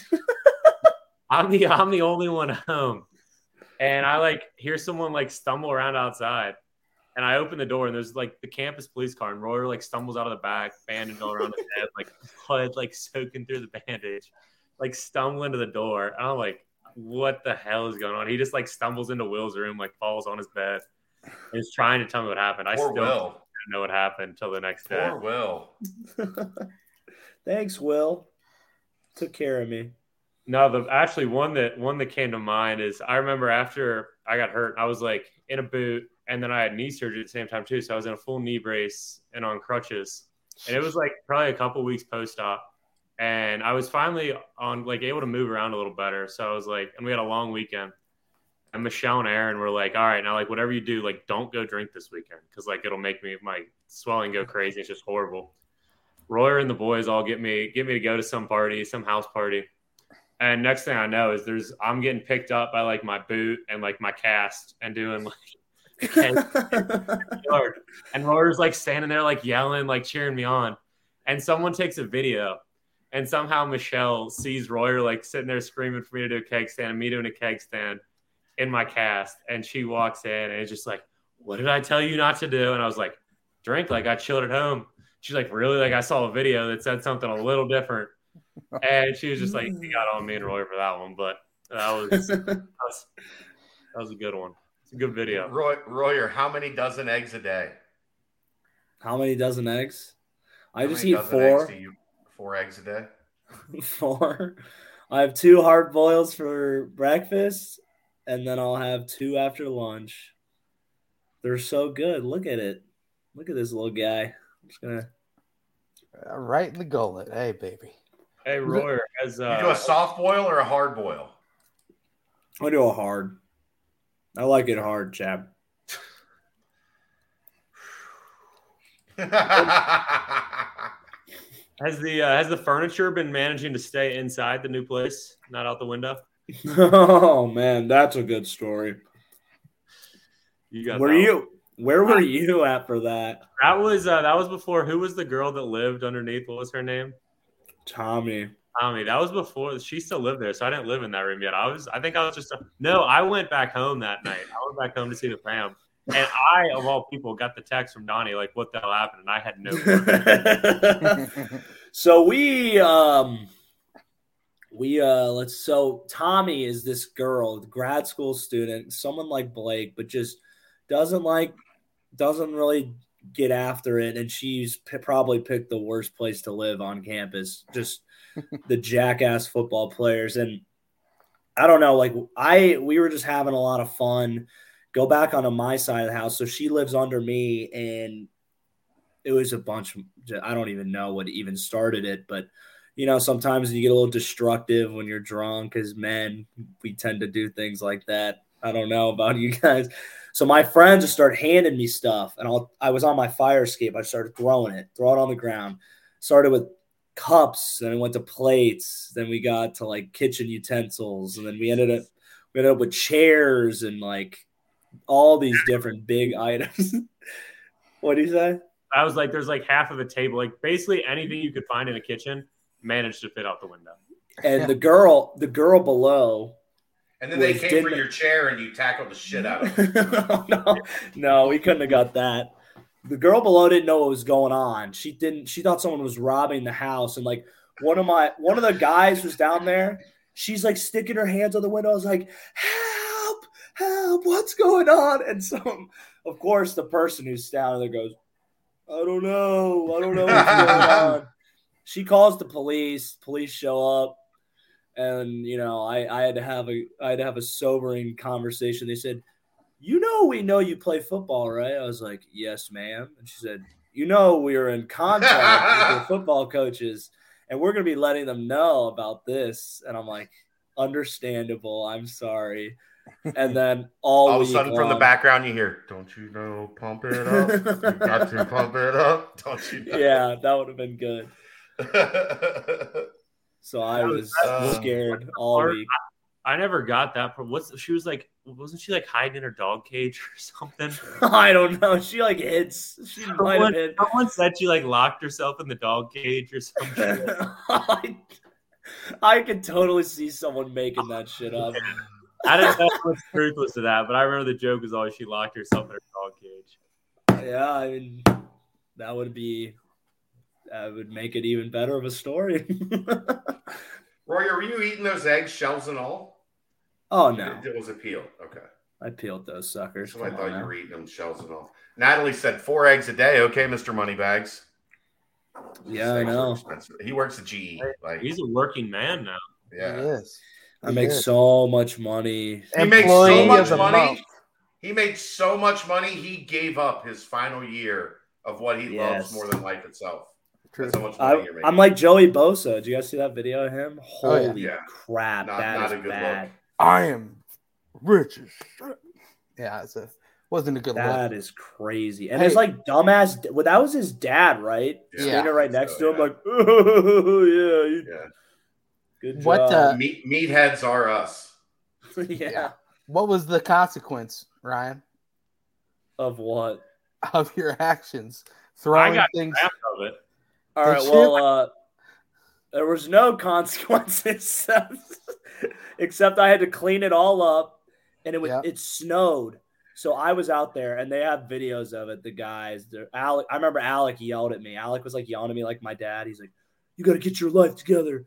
Can't be doing shit like this. Like you're a effing idiot. Like go out there and clean it up." I'm like, "Okay, I will." And it's snowy slush.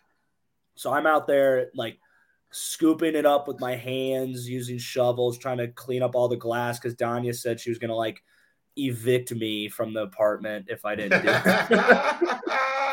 so I I did. I cleaned it up. And every once in a while, for the next year, I'd walk in, I'd always see like a piece of plate or a piece of glass. Uh, His didn't version, clean it all, I guess. he just he scooped up. He basically just shoveled our entire yard. He just scooped up all the snow and dumped it into the garbage cans. And then it got down to like five degrees the next day. So like for the next two weeks, we just garbage yeah, snow. forgot about that. Yeah, I uh, I've done a similar night, Ryan. Uh, yeah. at a at an ex's apartment. She woke me up the next morning and said, "Brent, come come out here." And she was like, "What is what is this?" And I'd like look out the look look out on the balcony. It just down on the ground is just her coffee table broken, three Oh chairs God. broken. Just we just launched it off of her balcony the night before. Did you make it out alive? my made it out a lot. Eh, no, my It's the last time they. It's the last time they saw each other. we uh, we ended things shortly after. Let's just put it that way. Let's put it that Let's way. go. But, uh, yeah. Ah, All it is what right, it is. Blake. Uh, how in tune with you are are you on Bearcats basketball? You want to stick around for some basketball, or you got to bounce? no, I'll I'll stick around and hear about. It. I might not have much to add, but I've been keeping up with the scores and stuff. So this might actually catch me up a little bit more. There you go. Aaron, Aaron, would you care to rejoin us? well, real quick though, I gotta ask. Oh, Aaron, you're muted. Blake, thoughts on uh on the new staff?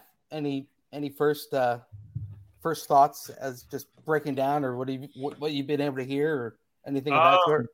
you know i've from what i've heard you know honestly it seems like uh it's been there's been pretty good things about it you know i like kind of the energy that a lot of the uh players have had towards you know i've heard good things from the guys that they like you know kind of the offensive scheme coming in uh like a lot of the energy the coaches are bringing um from what i've heard and seen it looks like they're a hell of a recruiting staff and you know really kind of know the nil landscape pretty well so I'll be excited to see what they do about that. I, I did think it was pretty cool how uh, Coach Sat kind of had that former players meeting, uh, kind of right when he got hired. Just shows that you know he does about he values kind of a lot of what's happened. I respected that a lot, kind of from the get go.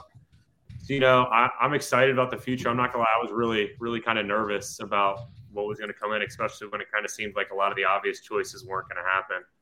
Um, so I, I'm I'm looking forward to it. I, I do like it. I think it should be good, and you know, hopefully it all works out for the best.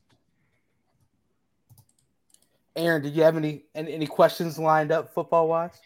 No, I mean I got to hear most of the questions that I had were questions that you guys had, and I mean, hearing anything about Harvard is fascinating. So well done. Thank You you. got any like funny? Wait, we we need a, any like crazy funny stories? Like, there's all these rumors about what goes on at Harvard. Harvard's actually nuts. So I, there, there was Now, what's one the social scene like? there was one so this isn't harvard specific um but i remember seeing like posts and stuff like oh like ivy league undergrads like naked parties and stuff and i was like no way that's true so i got a bunch of classmates from like yale and penn and whatnot and i was like all right you gotta you gotta clear up the rumors for me like does that actually happen at harvard undergrad like or at ivy undergrad schools like are there naked parties supposedly it's 100% true ivy ivy league thing all picked the wrong undergrad school to go to. we Um, did. but yeah, I guess that's that's. Wait, you don't remember our naked parties at Jefferson? Oh no, I do remember you you being naked. Yeah, it was just all, it was just it was just all the guys, all the guys there. Yeah. We'll invite over some more guys on the team. yeah. I think That's it was what a dudes only night, but Yeah. Dudes only. a different kind of fan that you're working with there too. Yeah. yeah. a mini corn dog fest too for some. Right. Bite size, yeah, yeah, I got you. Guys like me.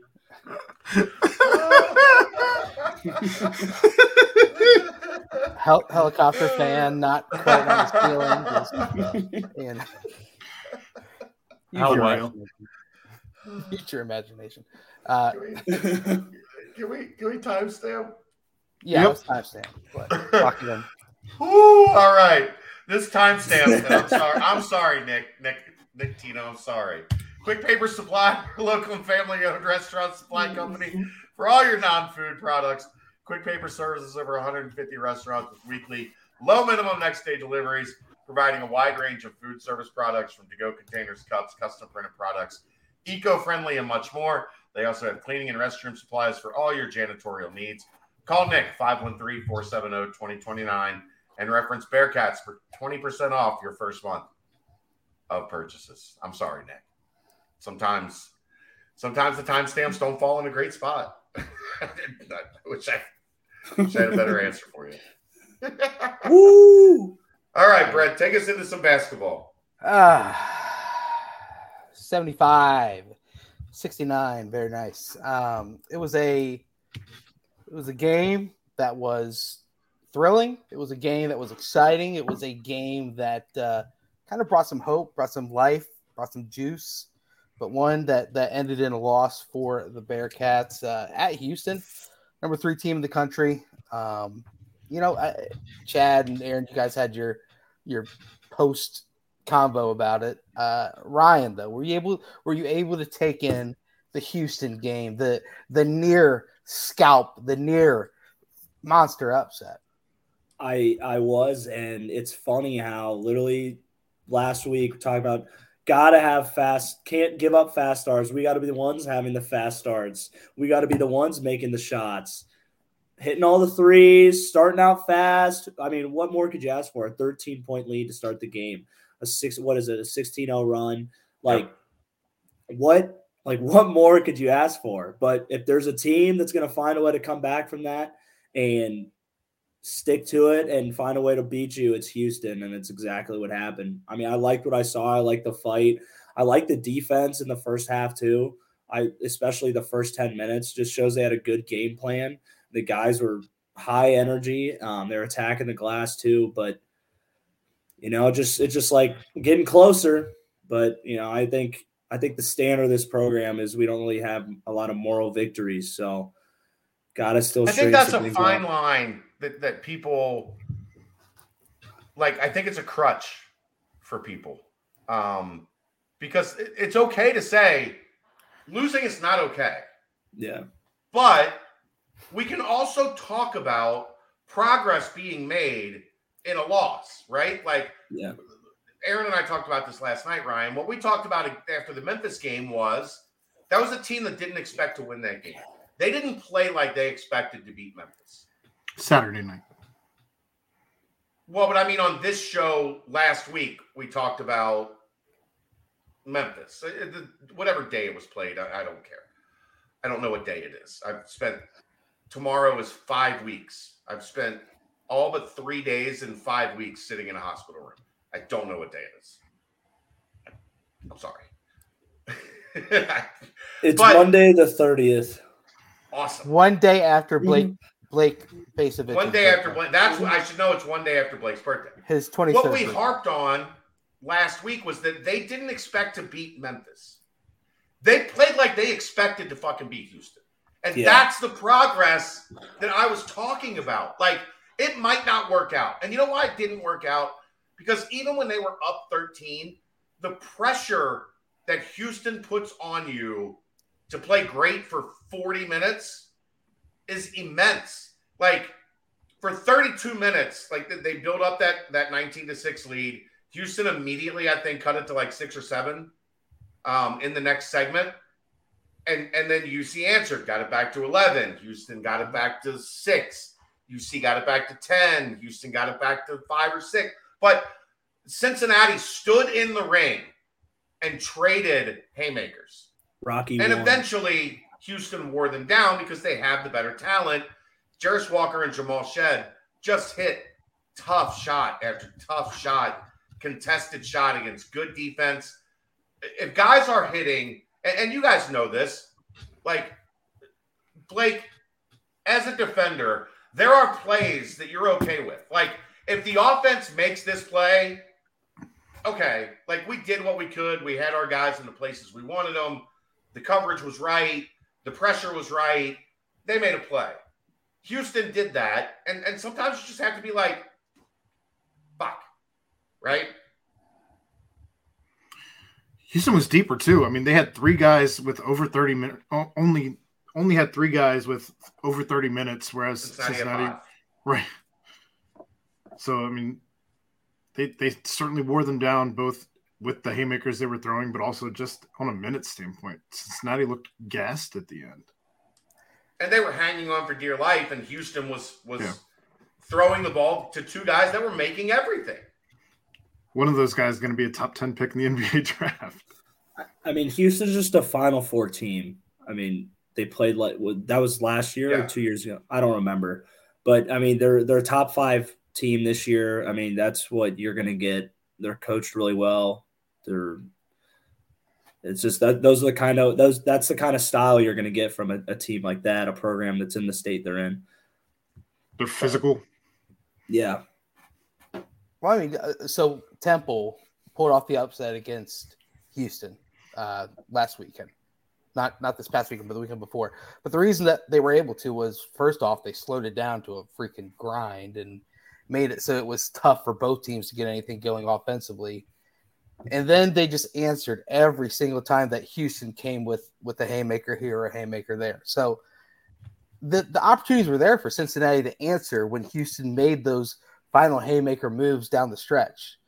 Uh, the fact of the matter is that the game was just more offensive. This game was because both teams couldn't miss for the most part in the first half, and then Right. Houston could not miss that final ten minutes. I, it was unbelievable some of the shots that Walker was making, and then that last shot that Shead made was unbelievable as well. So, you know, you have the the Mika Adams-Woods shot from the side. You have Dave's shot at the top of the key right after Landers got hurt. You have two threes from Jeremiah that that rimmed out. You have multiple putback attempts by you know Jeremiah was in there, Vic was in there. Just uh, simply they couldn't they couldn't answer with a made shot that would have put them over the over the hump. And you got to answer against a team like Houston, because uh, in the end it felt like one of those games where the better team's going to eventually figure out a way, and that's what Houston was able to do.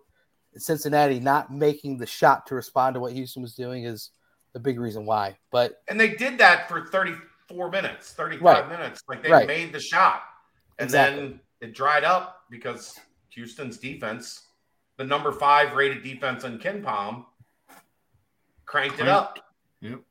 dialed it up a notch. They did. Uh, but you know, I think two two more things that you can pull out is is Landers Nolley is a stud. A dude. He he Absolute is dude. he's a guy that you know so you can pin Landers Nolley as a jump shooter, but his when when things started crumbling for Cincinnati, he took he took it baseline and and knocked down what was that like a 12 footer Yeah. and got fouled.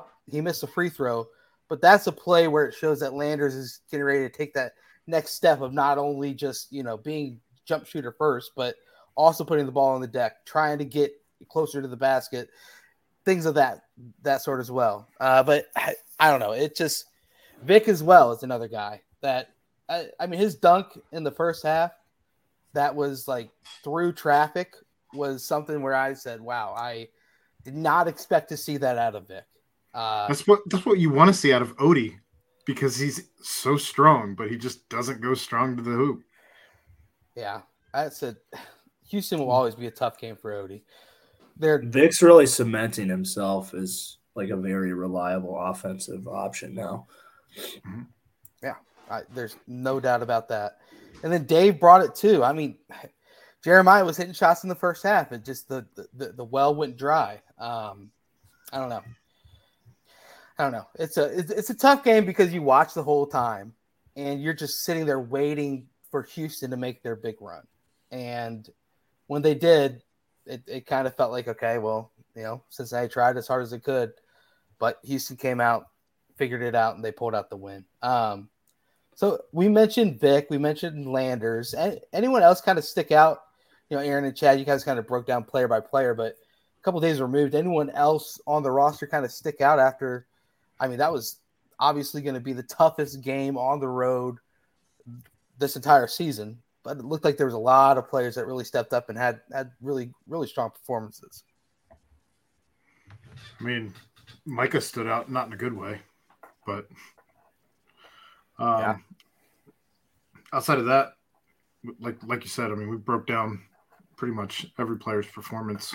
Um, not much from the bench, as you only had five minutes each for uh, Dan and, and Reed, the freshman. Um, Rob Finney back Um, so that I guess sticks out. That's that's Mhm. pretty big to finally have Rob Finney back. Um, obviously, they're working him in slowly as he only had four minutes, but um, and then Kalu with a minute, so just not a ton of minutes there from the bench. Yeah, I I kind of felt like they. It is weird the minutes distributed like that because I felt like Kalu came in at two different times. I guess only amounted to one minute of, of playing time, but I um, thought it was just the end of the first half. no, he so he, he checked in like midway through the first half and then came back in at the end. So Okay. must have just been a been an adding up, but I don't know. Right. It's, You you hit on this um, talking about the UCLA game and and being kind of that that third guy at the jack. How hard is it as a true freshman to like mentally and physically feel like okay, I'm ready for this? Because Oh, you it- didn't play, but like you were you were you weren't run you didn't run scout team, did you? Like you I thought I think you ran you were in the in the the black jersey all year, right? Yeah, I ran with the, I got to run with the twos most of that year. Um, but I mean, it's it's a tall task mentally. I mean, that's coming from just being used to playing high school ball, and I mean, the speed of the game so different. The mental like demand is so different. But then it also, I mean, you hear about it with guys transitioning to the NFL all the time. It's the same thing from high school to college. Just the uh, the confidence aspect. When you haven't really gotten that kind of time yet, you're still building up that confidence and. I mean, that plays a major role. It's it's a tough, tough thing to uh, overcome and a tough thing to uh, develop for sure. I think Brian brings up a good question here um, about Rob coming back, and you guys think Mike is wearing down a bit. I, Yeah. I think one, yes, I do a little bit, and I, I also think teams like all of a sudden he's back on the scouting report, right? Like Mhm. he had that little stretch, and that, that's always the adjustment. We talk about it all the time, especially in basketball. You have a guy that goes for 19 against Houston and hits eight of 11 shots. Guess what? The scouting report, the next game, is going to look a lot different on you than it did uh, before you had your big night. Go ahead, Aaron. I'm sorry. I was just gonna say, yeah, no, I, I certainly think he's wearing down a little bit. I mean, he's been the predominant point guard on this team, um, with Dave spelling him here and there, but I don't think he expected to play these type of minutes.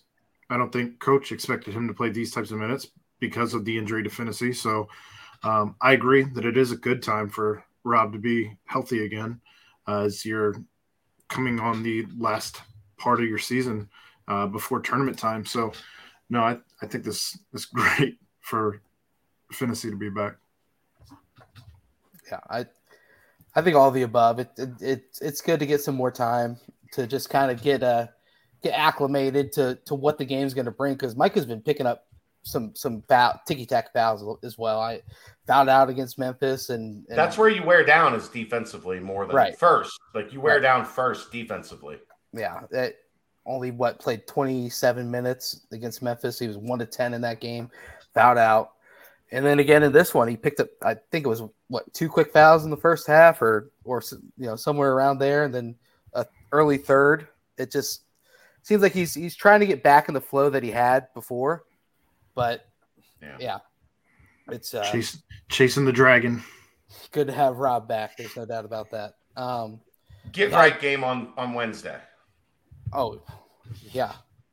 Which, I mean, Tulsa still you gotta you gotta give a little love to Tulsa because they they played Memphis tough on uh, yesterday, but still, it's uh, Tulsa's probably the worst team in the league. But but that's what a get right game is all about, right? Like it doesn't Oh, yeah. matter that they had a good game against Tulsa or against Memphis or whatever. You've Right. got to go out there on your home floor and put away an inferior opponent. But I guess there is an interesting question to be asked about Tulsa. That's my cat. I was laughing at Natalie's comment. Oh. Um chasing the dragon does mean something else. Aaron. I'm I'm aware. Um do you sit Landers Wednesday?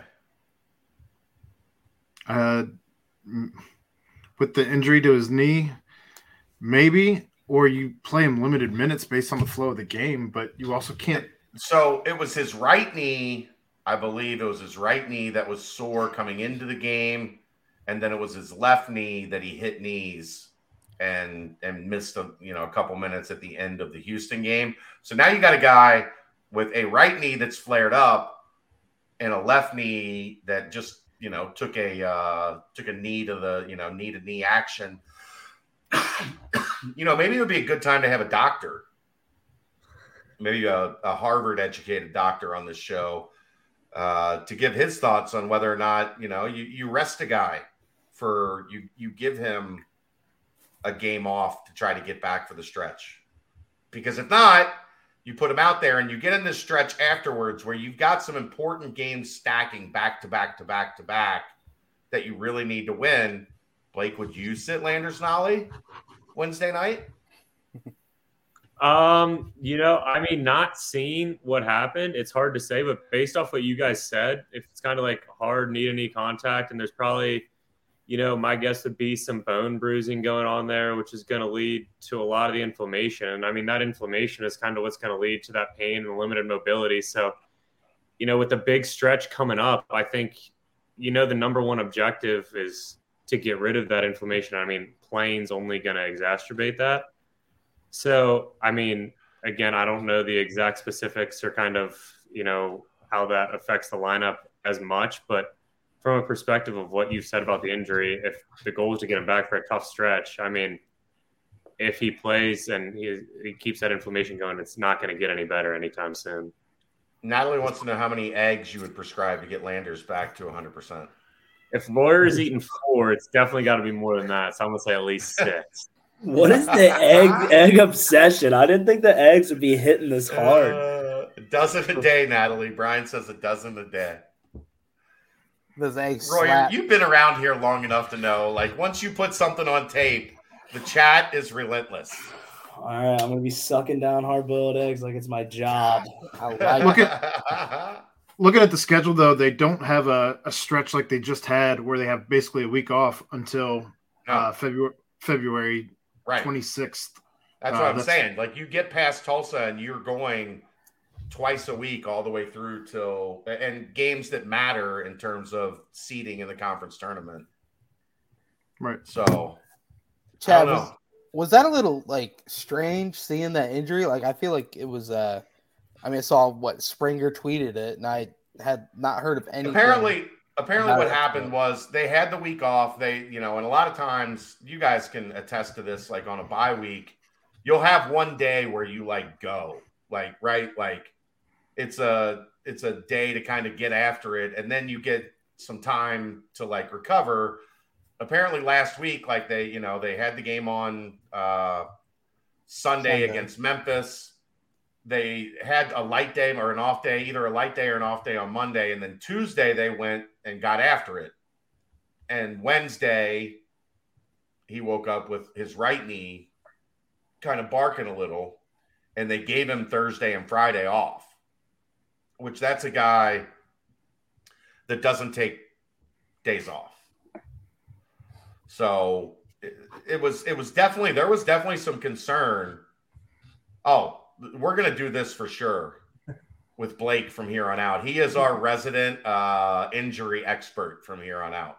It's like when they And Blake, the fun part Gene's is, Hair store or whatever. yeah, the Gene Steratore like is to Yeah. officiating. Blake is now to this podcast. Like he's gonna come on and talk about injuries. Yeah, you let me know when you got big injuries and need an opinion. Just gonna have to call him in. Like Yeah. like randomly they brought like Jay Feely on or something. Like like they have like a kicker just waiting to talk about kicking and he only says one thing every game. It's weird. I just that could be you, Blake. Just we haven't to mention an injury real fast and you I thought about Right. having Blake Fair. on when when when when Ben had the the issue that Ben had. I thought about having Blake on then, but that, then there was a, a HIPAA issue or two. I think. Oh yeah, that, that, that, that gets a little tricky when uh, I actually know the people. I you know I asked Blake, "You think he's coming back?" And, and Blake just gave me some wide eyes, like Yeah, I can't say whether I think he's coming back or not, but I think my face can tell you the story. I try, try and give you a hint there. Everybody's like, he's got his helmet on in the sidelines. And I was like, look, he ain't going back in that fucking game. I'll tell you that right now. No. God love Benny. I love that. No, He's he's I was great. stand I was standing there for that conversation. I think I think we've seen I think I think we've seen the, the end of of Ben's uh, activity in this particular contest this afternoon. Yeah. On that particular day, yes. yeah, oh, it was so funny. Not not Ben, Not, yeah, not, but not that, but our interaction after Blake's Blake's face. our, Yeah, our like- interaction was speaking about 20 words without saying a single one. Yeah, yeah. You're getting you're good at that. You're pretty good at that already. Appreciate that. It'd be What, great what to are the tell odds people. that you come? What are, what are the odds eventually you come back and replace Aaron? That would be great. I don't know about Aaron. I, I don't know that I particularly want to work as an athletic trainer after going to school for 12 years, but maybe maybe Colosimo. Yeah, he retired. Like I know. he's out. I might be the only person that cares about this, but do you know who's taking his role? I have not heard yet. Yeah, I was wondering about that. I don't know who it'll be. You got your eye on it though. Divine. Divine Divine's like the med, head guy though. He doesn't do surgery. Oh. Yeah. I, I would guess they would have to bring somebody in that we don't like. I don't know of anybody that's like in line to fill that role. Yeah, it could be Growy. He does a lot of other sports. He's really good. Uh, he'd be a good option, but I don't know who it'll be. I've been wondering that for a little while. You got safe to say you got your eye on that job. Yeah, just give me, give me, shoot, what is it? About Five. six, seven years. 10, uh, five, 10 more years. Carry the one, subtract. That's n- nothing. Nothing. Hey, I give you credit. Look, I we have another guy that was supposed to be on the doctor like path Uh-huh. that is a, a contributor to this network, and he did like one semester of the doctor path after school and decided that he was just going to sell medical supplies. Uh, hey, I mean, it's a grind. Hey, everything's got its role. I know, I know who you're talking about. I'm not going to name names, but his initials are GC. Yeah, I know exactly who you're talking about. As soon as you started saying that, I knew who you're talking about. that would be fascinating, is having you and Garrett on to do a show together. Hey, both bombers. I know. There we go. He's one of Garrett is genuinely one of my favorite people. He's he's a great guy. He's the best. Such a genuine, smart, like fun guy. It was actually like we had to we had to kind of decide did we want to go like intelligent um over the top like football commentary or did we want to go Royer? And we went Royer. Oh man, so you got the intelligent uh, football commentary, right? Yeah, there we go. right, that's yeah, yeah, yeah, Yeah. yeah. And then other stuff. Man. You you provided the other stuff that Garrett would have never let us into. I want to do. How about this, Blake? I want to do a podcast next year uh huh. that's just Garrett and Trout. Oh, that would be good. How's That- Trout doing? He's good. Like I, I still get a chance to catch up with him occasionally. I love Trout. Like Same. such a funny dude. Such a genuine. Hilarious. You But could yeah, get some he's a riot. good stories about Trout at uh, higher ground. Oh Yeah. yeah. Do you know what he did? He would swallow a hot dog whole and spit it back up out of his mouth. Like multiple at a time.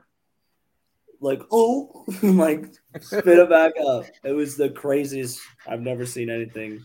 Multiple at a time. It was. There was one time I actually thought he was gonna like. He was like struggling to get it back up. He was like. Were trying to, you, like were you like going to have to Heimlich? Were you I worried? didn't- we were wondering for a little bit, like seeing it get. The, I think he tried to do like two or three at once. oh my god. Natalie said, like a fucking seagull. Basically, yeah. It Wow. didn't look. It it was like not human. One No, Trout's not Yeah. human. Yeah. Trout's not human. Trout also had like heat issues every other day. The hot Yeah. Every other day you looked and Trout was down. It could be like 82 Yeah, he did. degrees, no humidity, and like a light breeze. And you would look over at like one on ones and Trout would be down. And they would have his helmet off and like the rags out. Like, Yeah. I mean, he also had the greatest thing ever when he went uh tried to dive to tackle what was his name for the for South Florida, the quarterback, Quinton Flowers. was it? No, wait, no, no, no. it was their, their Oh, one of their linebacker. deep- yeah, it was a Yeah. linebacker. I Um, completely I- but. I yeah, I want next year. I want a podcast with with Garrett and Trout, just talking like O line and football and and whatever after every game. I, I think those two just crack me up. They crack me up so much, like a fucking seagull. Jesus Christ. Um. All right. Do we timestamp? Do mailbag and get us out of here? Yeah, let's do it. All right. Let me. I forgot. I took it down for a second. Uh, here we go. Quick Paper Supply, your locally and family-owned restaurant supply company for all your non-food products like to-go containers, cups, pizza boxes, to-go bags, can liners, napkins. They've been open since 2009 and are one of the largest minority-owned companies in the city. Call Nick at 513-470-2029 and reference Bearcats for 20% off your first month of purchases. This is fun. Blake, you're the guest. You get you get first crack at all these questions. At what? It's a mailbag, so it's just questions from the fans. Oh, Wasn't a t- wasn't a ton in the mailbag this week. I'll refresh just to see if any hopped in throughout the show. Uh, but the first question in the mailbag is actually for Royer. But you can ask Blake it. too. Uh, have you? Sure. Uh, have you ever went to lay out a freshman during practice or a spring game, only to end being the one on the receiving end of getting smacked? Any good stories? Oh man, I I've I mostly got most of my licks from like the veteran O lineman catching me lacking sometimes on a pole. But my first look, I, I got a one story. My first time in pads, I was kind of like Coach Freeman was kind of like he was liking what I was doing because I was just kind of like that crazy just nut job. And he's like, "All right, this is your time. Show me what you got." Like, like I want to see what you can do. And I'm going against Hunter Gillespie. You guys remember him? I do, He was yeah. he was a walk on running back, just buff guy. And it was like goal line tackle drill. And I go up and just immediately planted like my my fucking feet were straight up in the air. Like my the back of my shoulders, back of my shoulders hit the ground before anything else. and Coach Freeman just looked at me with just like pure disgust, didn't even say anything. I just got my happy ass in the back of the line. Didn't go didn't didn't do anything the rest of that drill. I'll be back here if you need me. Yeah, Thanks, like, Coach. ah, that's all I had for today. oh boy. Did Blake, you have any I- situations like that, Blake? Um, first one that comes to mind, it wasn't really, it wasn't truly a freshman, but it was like right when Rome transferred in. And I mean, we knew he was coming from Alabama and everything. We were still figuring out like exactly how good he was. It was like right when he got here. And I mean, I was, I kind of had an angle on him. And this dude stiff armed me so damn hard. It was like head in the turf or anything else. Like one of those things that you just like see them play over and over again. dribbling your head like a basketball. Oh my! I mean, he bounced that thing off the ground like two times. It was. It was pretty bad. you got up and went, oh, Alabama transfer, Jerome. yeah, I got up. and I was like, all right, this dude's. Yeah, I'm gonna take him seriously next time. Yeah, because Rome was super like laid back and like in the weight room, he kind of was like he just seemed like a little just like reserved in everything he did. Then like they gave him the ball. I remember the first scrimmage when he could go live, just no one could tackle him. Just run people over, stiff arm, breaking every tackle. Just I was like, all right, he's the truth. True or false? That was a blind spot of the previous staff. They hated guys that were laid back, or like, you know, like they didn't like Wiggins initially because he smiled too much. They didn't like Rome initially because they thought he was too like they thought he was too chill. They wanted everybody to be Royer. They wanted everyone to be Fickell wanted everyone to be him. Just a, Yeah, Yeah. A psycho. and and and when they had got like they struggled figuring out those guys that were like that weren't like Fickell yeah. but then eventually i thought as they got like later down the line they realized like okay not everybody is a psycho it's Yeah. okay that some guys have like a little different personality but just like in that beginning i think they did struggle with that initially that like we want everybody to be a psycho and if you're not a psycho like you're kind of you're, you're not made for here yeah. and then eventually they were like oh yeah well there are some guys that uh they're going to play in the nfl so they don't have to be psychos all the time. Yeah. no, there was a feeling out. I'm glad that I'm glad they figured it out though. yeah for sure All right. Uh, next question. Since we're now only five months away from the start date, is it reasonable to assume that Under Armour will be our apparel vendor for UC's first year in the Big 12? I get i like i don't know i i keep hearing other things but we're at a point now i don't imagine how it could get like lined up and and have orders filled and shipped out Unless it's already ready happened. for July, right? Unless, unless it's already happened and they just haven't announced it. I, why would you not? Like, if it, if the if the contracts are signed, you announce it. I I would agree. I don't know, but I also haven't been around for five weeks, so I'm a little more out of the loop than I've ever been in terms of like the little stuff like this. These are the conversations that you have, like you know, when you show up to a basketball game two hours early, you have these conversations in those two hours, and I just I haven't been able to be there for five weeks. Hopefully, hopefully that I can get back on track here soon. I'm I'm feeling good about the prospects of finding myself back in Fifth Third Arena and on campus here in the not so distant future. That's great. Thank God. not a not apparel wise, but the TQL news finally dropped today. Uh, title Yep. sponsor, signage all over Nippert Stadium, bunch of money towards. the But no naming rights, shockingly. They'll have their Yeah. logo on the field, but yeah. Yeah, but it's not TQL Field. It's still Carson Field at Nippert Right. Stadium. Like they they did whatever they negotiated, and it sounds like it's for a significant amount of money. They were able to like work with a local company that was willing to put that money out and not demand that that it be TQL Stadium or TQL Field or whatever. Like they understood the history. Yeah. Um, Well, the So that's president really cool. played baseball at at UC, so Yeah. Kerry Byrne, good guy. Uh, but yeah, so I think that had to do with it. You know, keeping that that Nippert Yeah, Stadium for sure. tradition going. So My roommate is a, a data analyst at TQL. I think he had a big part in that discussion. So I'll make sure to get with him and figure out uh, the negotiations. get us some numbers, Royer. man, I'm TQL. lying.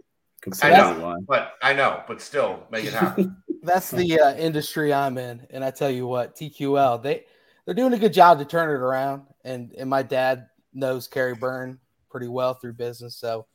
But uh, man, TQL is one of the ones where it's like if they're calling you, you don't want to answer it because it's probably going to be someone just badgering you nonstop. but, but they're they're turning it around and, and Get obviously making, making a shit ton of money Brent. stuff. GSD.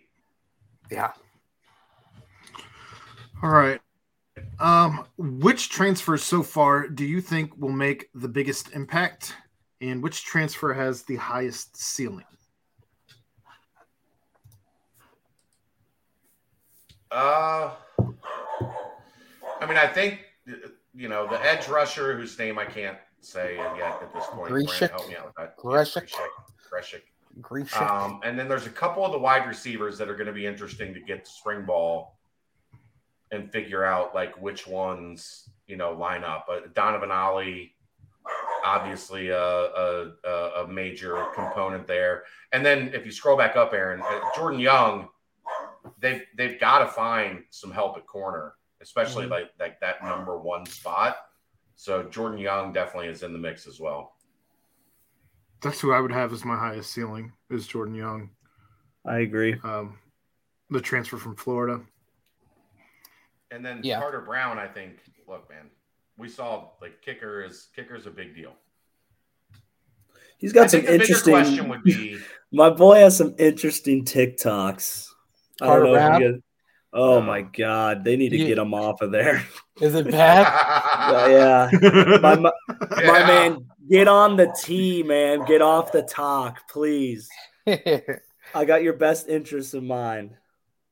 I saw his 170 yarder. That's about the extent of the videos I've seen it. So you got You're to. The better question will be like, who is the guy from kind of the bottom of the list in terms of ratings? Like, I think Kandra is going to be a starter. Radosevic is probably going to be a starter. Emory Jones is going to be a starter. There's some guys when you look at like the 24 7 rating that, you know, that they there, there's some lower rated guys that are going to have a chance to make a major impact. Right. Long term, also, what Burkhalter is only going to be a sophomore. Yeah. He played one year, I think. Yeah. Yeah. Um, but yeah.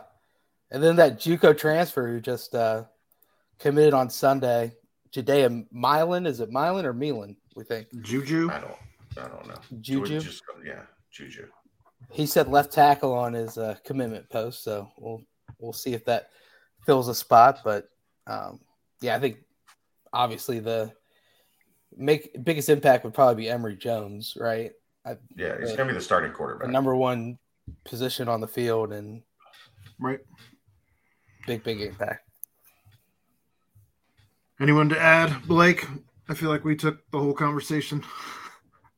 Uh, I'm not gonna lie, I haven't been on social media enough to keep up with all the guys coming in and out, so I don't have much to add. Fair there. enough.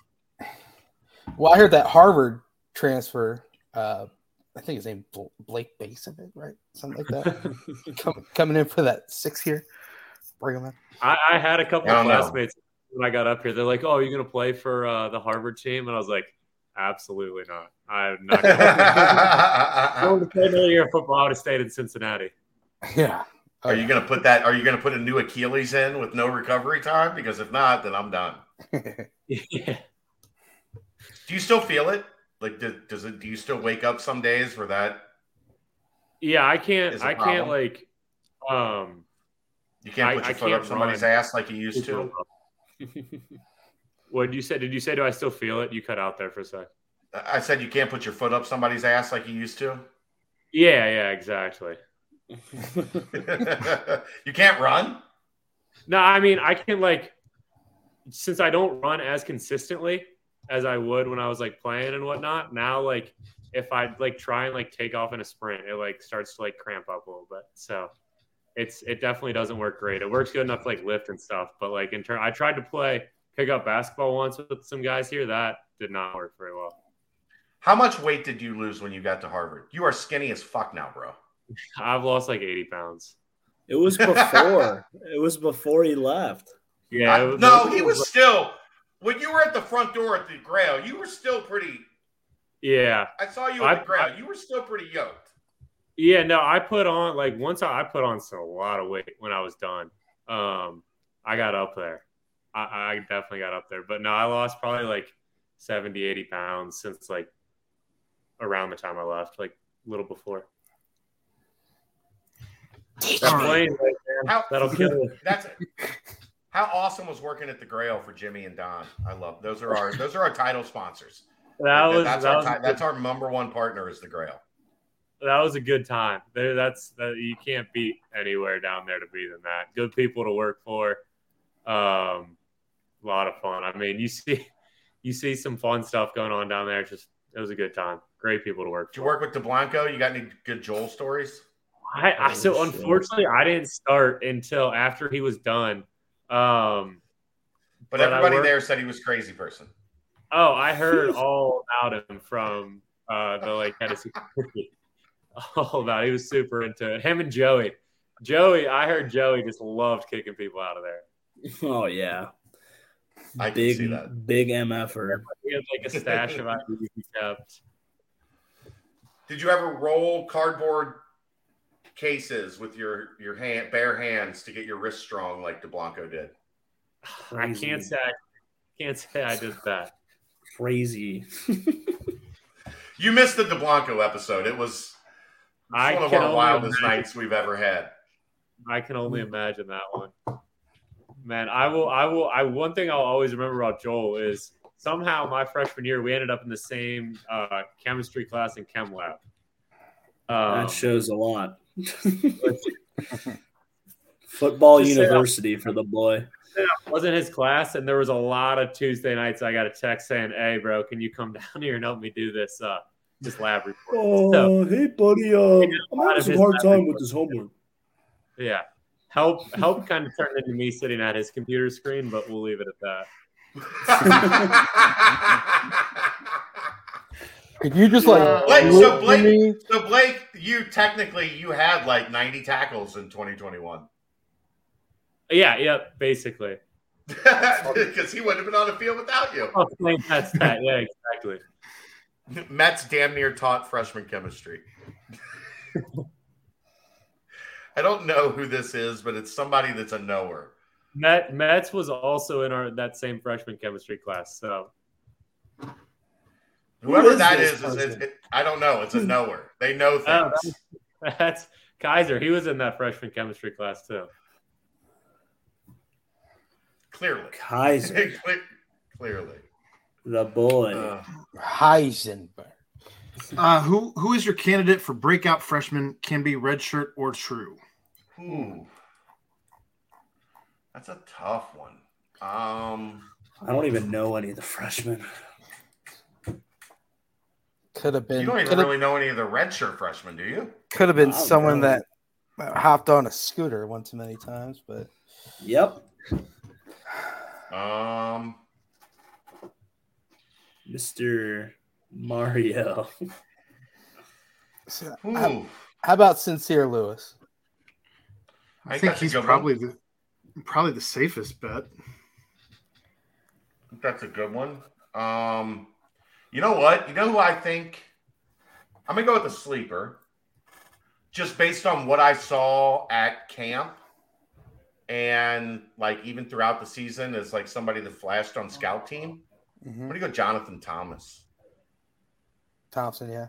or Thompson? I, I think that kid's got just a natural ability to play football. That's going to be hard to keep him off the field. Who is that? Uh, he was a DeSales guy. Um, The running and- back? No, Linebacker. linebacker. Linebacker. Who's the I- Who's the one who broke their ankle? Stephen Bird. Yeah, is he on the Uh, team? Yeah. How's he doing? That's just a crowded running back room, man. He Monty's to back. Ethan Wright's is still in the mix. I mean, really, is the he only not at safety not- anymore?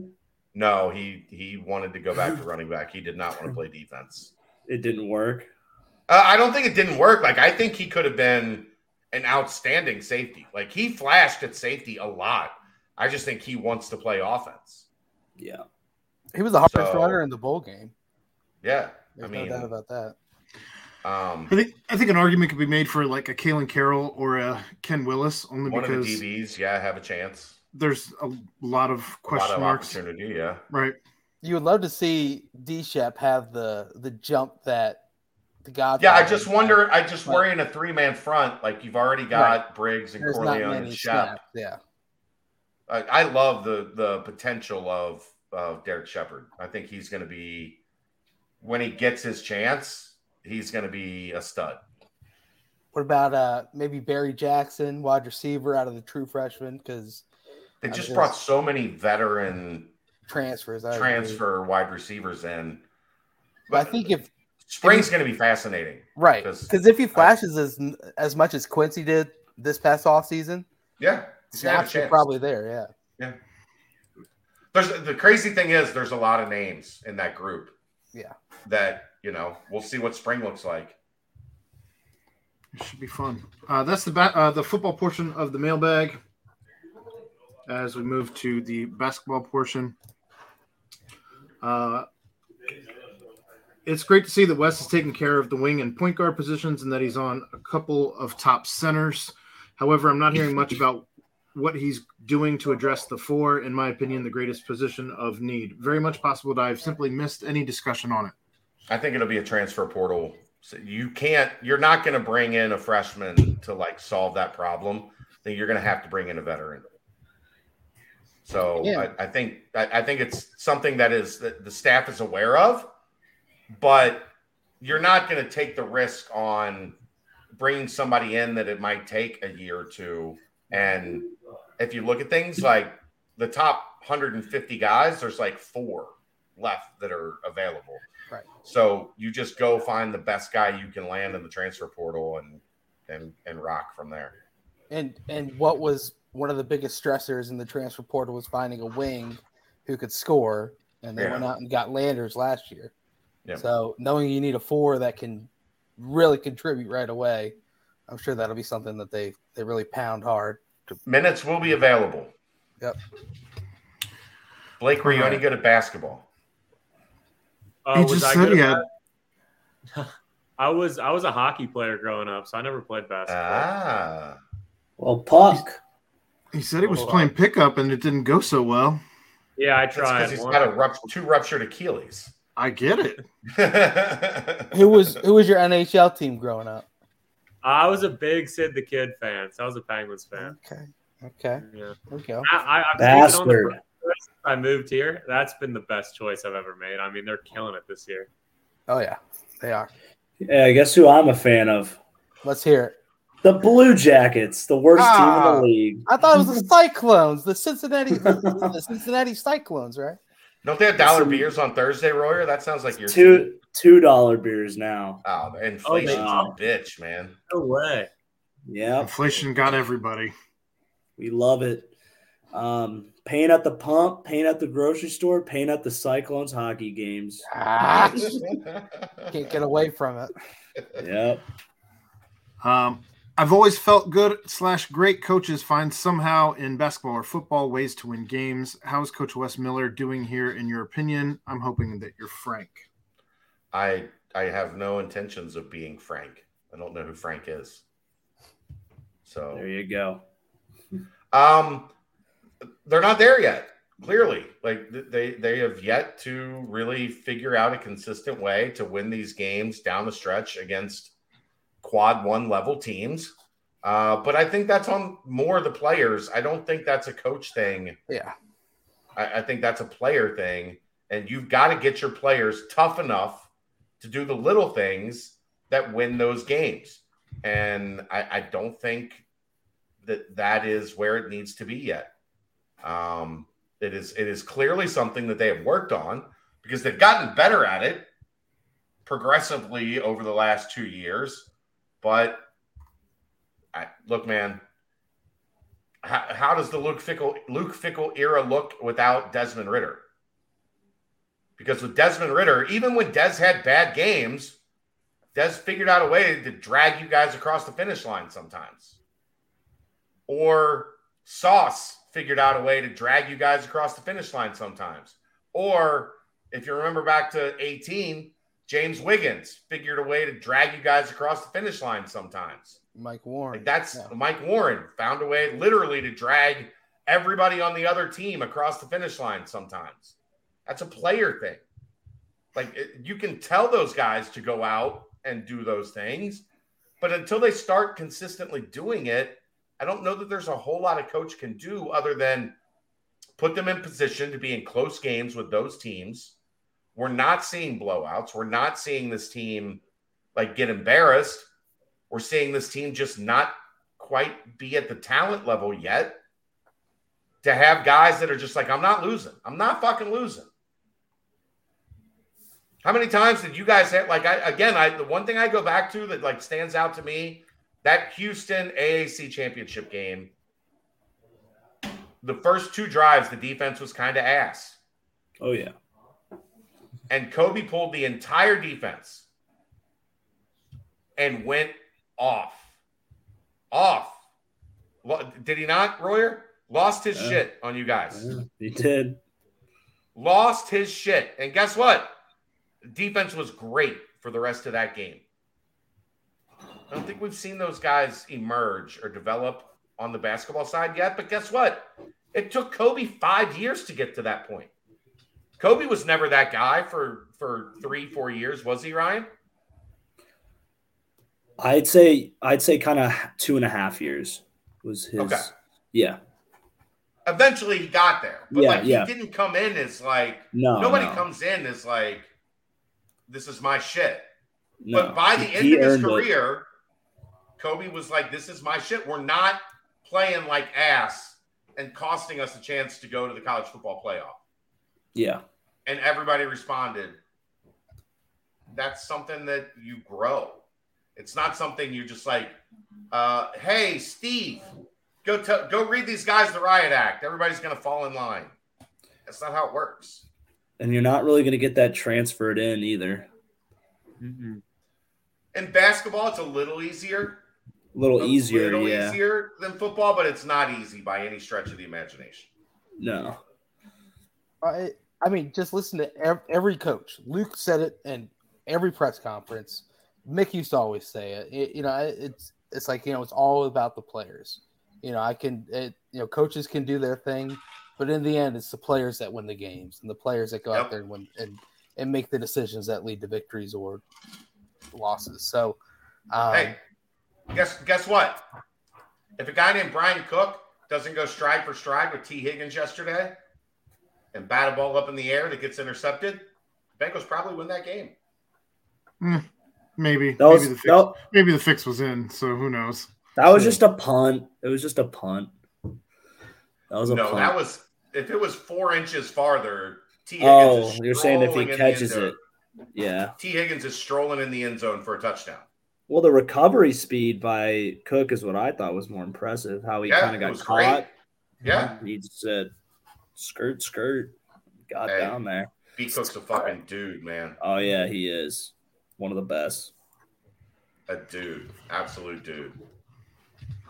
You need to get him on the show at some point in time, Ryan. We need to stop surprising you with guests. You need to surprise us with guests. Okay. You play. You're on the fucking team. I don't know how to surprise you guys though, because I have to. uh Just hit me and I'll send the email okay. out. Yeah, just All right. deal with Aaron, and then Aaron surprises us. Okay. but let me know on the side who it is so I can be ready. That's not how surprises work. So basically, just surprise Chad is what we're. yes. All right. Uh, it seems like the last few games Kalu was in, we all said he did okay, no complaints. Do you think it's time to give him some of Ody's minutes at the five, especially, but maybe even power forward minutes? Ody seems to have peaked, in my opinion, missing bunnies and an emotional. Missing bunnies is an emotional rally killer. I'd like to see some more minutes from him at the five, where where you can focus Ody at the four, where you have a specific rotation of JD and Ody at the four, and Vic and Kalu at the five. I would like to see a little bit more of that. Yeah, I mean, I think it's not really a secret that Ody's a little bit of an offensive liability. Yeah. Um, But he can rebound, he can defend. Like Right. he gives you positive minutes. Right. Just not going to expect more than four or five points out of him. he made big free throws. He did. He did. Any opinion, Brent? I mean, I we we all mentioned the amount of the the way the defense has trended up since the Xavier game. I, I think that goes hand in hand with Ody starting on the court and kind of getting a defensive, physical start to the game, and you know setting the tone that way. So I think his his presence is actually goes goes a lot more than what you know the box scores might say. But yeah, I agree. I think I think Kalu will slowly start to see more more minutes here and there, um, which is which is good. I think you want to get him some of those minutes before it gets down to tournament time anyway. Right, right. Uh, what are your predictions for second half of conference play? What will UC's final record be? I still think they get to the 11 or so win range. I know I think I predicted 12. Um, I think it's you know, 11 wins in conference. I think is a good spot. 11 and 7. 12 and 6 would be ideal, but they're already at 4, I think. Right? Memphis, sure- Temple, Five and Houston, four. Houston. Yeah, Mhm. 5 and 4. So, uh you've o- you've only got I'm, 11, I'll go 11 and 7. not going to hem and haw. 11 and 7. Yeah, I think that's probably about right. That's what you hope for anyway. I mean, they could they could use that momentum from the Houston game, even through a loss, and and really, every team's looking pretty vulnerable in in the AAC right now. Uh, I mean, you get Yeah. Temple at home. That road game at UCF will be tough, but outside of that, I I, I think UCF has been it- trashed for at- like a at week now. Memphis Two is- weeks. At Memphis is what I meant, but um, yeah, I mean, I, I think I think it's it's a good chance to get on a roll, but the consistency needs to continue to stay there. So we'll see. Yeah, they play like they did against Houston. They keep up with anybody. Hopefully, start beating those Just, teams just instead get of, to the keep, conference tournament instead of keeping up. On the opposite side of Houston. Just just please get that get that two, that three. That's all I need. Yeah. Um, and that is the basketball portion of the mailbag. Last part of the mailbag, the banks. Um, quick question for Chad, then rapid fire. Chad, I'm so happy to see Kelly's out of ICU to celebrate. How did you meet Kelly? Um, so I have been friends with Kelly's cousin since we were kids. She, her best friend, grew up across the street from my best friend. So she was always at her best friend's house. I was always at my best friend's house. We became friends. Uh, she transferred into my high school. This is Kelly's cousin. When we were juniors, we were in track together. We were two of the better athletes on the track team. Stayed friends through college. Um, and then I came back from LA in early 2020 because I lived out in Hermosa Beach for like a year, year and a half. Um, there was a Mardi Gras in Main Strasse in Covington that was so absurd that they stopped doing Mardi Gras at Main Strasse in Covington for like a decade. What happened? So uh, it was it was like Debauchery. it was just complete fuckery. The entire night was just complete fuckery. So I wanted to go to Mardi Gras and go down to Kelly's cousin lived like two blocks from Main Strasse. But we didn't want to drive down there because we knew cops were going to be everywhere. It was going to be insane. So I was like, Mhm. wait a minute, doesn't Kim's her name, Kelly's cousin's name is Kim. So doesn't Kim's cousin work in Florence at a restaurant? And she's going down there afterwards. So maybe she could swing by my house and pick up me and my two boys and drive us down there so that we would have a ride to Covington for this Mardi Gras. So I called her cousin, her cousin called her. She stopped by our house and picked us up. We went down to Mardi Gras, had a crazy, one of the wildest nights I've ever had. Um, went back to her cousin's house, hung out with Kelly that night. Like two or three weeks later, we reconnected. I had a WrestleMania party at my house, Epic.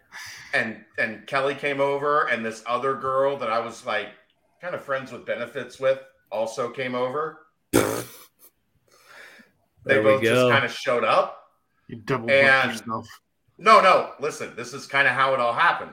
So WrestleMania ends and everybody leaves, and the girl, uh, like the friends with benefits girl, was like hanging around, kind of like you know, and Kelly was like, "I'm not leaving." Mhm. so Oh, the friends with benefits good. girl bounced, and Kelly like planted the flag. Poof, like I won, uh, and then she basically moved into my house, and 23 years later, here we are. It's all you know. Mardi Gras early February. We are we are like a week away from Kelly and I being together for 23 years, and it started like that night where I was just like, "Hey, you think your cousin can? What an asshole move, right? I don't know your cousin, but do you think she can come p- pick up me and my two friends to take us down to this party?" and that's how it happened. Oh, nice. we dated for seven and a half years, and then we got married. Uh, because I'm an asshole. Made her wait seven and a half years. Good job. All right. Rapid fire. Donatos or La Rosas? Donatos. Uh, Donatos. Donatos, yeah. I'm going the roses. Fuck it, I'll do La Rosa's too. There it is. All right. I'm a founder's favorite. Are you guys you guys down with the founder's favorite?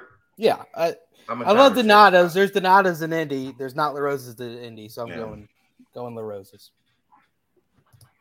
um, Wild Irish Rose or Mad Dog? I don't know that I've ever had wild Irish rose. I have had Mad Dog, so I guess I have to pick Mad Dog. I would have the exact same response. I'm the exact same. I don't know. what- Royers had to have had wild Irish rose. He's had everything, right? I've had Mad Dog. I haven't had that. Who is that? Has anybody had wild Irish rose? Brent, you've had No. wild Irish rose. I have, but I'm still, I'm still picking Mad Dog. Go. Uh, Caillou or being waterboarded? Fuck Caillou. what? Would you What the fuck is this? You Caillou who Cai- or- Caillou is? the little No. bald cartoon kid? Would you take? What Would, would you Like- watch Caillou or would you get waterboarded? Because they would I watch it? they're basically different forms of, of torture. Torture. is what the Oh. question's asking. I mean, I don't know much about Caillou, but I've always wanted to be waterboarded just for fun, just to see what it would be like. So I guess. Uh, this hold on, Royer. Hold on. I was watching Zero Dark Thirty. I was like, wow, that, I kind of want to know what that feels like. You, like you don't you do are you familiar with Caillou at all? Do you know what it is? I know what it is. Yeah, my my buddy, we used to call him Caillou when he shaved his head. this fucking asshole. Mm-hmm. Fuck this Yeah. I fucking hate that guy. So, so Caillou's a little kid, but guess how tall Caillou is? Six two. Caillou's five eleven. How about that? It's my That's even height, more man. reason to hate that Goated. little sniveling fuck. Why do you hate him so much? My daughter had a Caillou phase. Oh, and if you ever you. like when she was like so I was a stay-at-home dad. Kelly worked. I like I could do I could work from home and then work at night for games and stuff when when Kelly got back. So I was with my daughter all the way up through like going into kindergarten. And she had a phase for like six months where all she wanted to watch was Caillou. And that kid's the fucking worst. Like just What's like so bad about it? uh, like just watch one episode of Caillou and you'll understand. Yeah. He's the a theme whiny song kind of bumps. The- The theme song's not bad. Like it tricks you. Like I think that's what gets kids, right? Because kids are like bum bum ba, bum ba, bum bum bum ba, bum bum Caillou. It doesn't have Like, anything like, on oh, Little this- Einsteins though. Yeah, Little it's, it Einsteins sounds like. Little Einsteins. It sounds like Little Einsteins. So Yeah, they, they get caught up in the theme song and then they watch this whiny little bitch of a kid. It's just bad parenting if you let your kid watch Caillou. Guess how tall Peppa Pig is, real quick. Why do Peppa you Pig know? is Peppa Pig is like three foot two. Peppa Pig is seven one. What? I like a bitch. That's serious. Google it. I've That actually means Daddy seen that. Pig. That means Daddy Pig is ten feet tall. He's like 15 3, I think. Google it. I'm telling you. um. So yeah, and then we had a question back when we first started this. stupid. People started asking us these stupid fucking mailbag questions about cartoons, kids' cartoons, and I just went off on Caillou. Um. So that's where we are. Fuck that kid. Um, so I think we all, all agree, uh, except for Ryan, that we'll, we'd all watch. Cai- well, and maybe maybe Chad also, uh, but Caillou over being waterboarded. I'll take waterboarding. Yeah. Uh, unreal. Blake, you, you down I'll to get watch- waterboarded? I'll watch. I, I'll, I will say, Royer, my friends and I in high school did try waterboarding each other once. I'll take Caillou. St. X boys. Oh my god, bro. I love it. I love Unreal. it. all right. If your TV was going to be stuck at a channel and you had to watch something, I'm not please- answering this stupid question. Please rate in the order by yes, I'll watch it. To I, I would never watch that. Last night's Bengals game, a Reds game in August of this year, the Peach Bowl versus Georgia, the the Nevada basketball game? Yes, I know this might be painful. I'm not answering that stupid question. I think I'm going with the the Peach Bowl. And they just turn it off right before the kick. and that's the No. good thing about the Peach Bowl is you can just like we won. That guy missed a 54 yard kick and we won. Unreal. Yeah, most of the Peach Bowl was at least good to watch. Those other Right. games. Yeah. Yeah. I How bad what, do you guys win the Peach Bowl if Sauce plays? And and who else? It's- And Hudson Sauce was leave- out. If Hudson, Hudson doesn't get punted. that game, we win. Yeah. Wiggins was sure. out. I can't believe Sauce didn't play. I like it Uh, was like Call him out. So out of out? nowhere. Dokes, Dokes didn't play either, but Rome went off, Right. so that didn't. Rome that's did big. off. Yeah, Ahmad, Ahmad, I'll never forgive you, bro. You could have every commercial in the world. You're still a disappointment to me, bro. I hope this reaches out to you. Heard it here first. Oh, I'm clipping that shit, and I'm gonna tag him and see what he has to say. Go ahead, get him on there. No, you know he's gonna know like how funny that is. Oh yeah, he'd like it. You know, the first half of that basketball game that happened in Nashville is probably one of my most favorite halves of basketball in Cincinnati Oh. history. But uh, I the only I the last time I recall UC playing in Nashville was uh Jaquon Parker eating glass and dominating Florida State. okay, okay, That's the last time UC played in Nashville, right? I can get behind that. I can get behind. right. And the last question. I'm a paying member of the YouTube channel. Also, I have YouTube notifications turned on. Is there some other possible reason why I do not find out about these BCJ Live nightcaps until guessing well, it's because well we- after the fact? we schedule them like four minutes before they start. Maybe. I don't know. Like I don't I don't I wish I had an answer to that. I don't. I'll check. Mhm. Aaron, that check on that. Yeah, I'll, I'll shoot YouTube a DM. See if see if Brian get Brian get Brian's number and then text him personally because Ring of Black is Brian Johnson over here in the chat. So get his number and just text him personally when we're going live. That would be great. Appreciate it.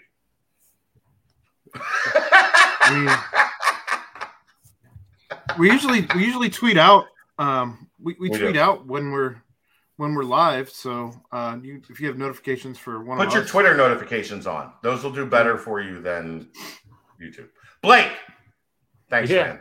I, I, I'm Hey, sorry you you. stayed. I'm sorry you stayed this long. Hey, Listen. no worries, man. It's always nice to get a break from school. What time do you have class in the morning? Uh, I think my first class is at eight. Not too bad. Goaded. Let's go. Hey, baby. Woo! Harvard. Are you playing with your ball in the yard? no, if I ever come back with those boys just it's punch me in the face. There you go. go go pack the car in the garage. yeah.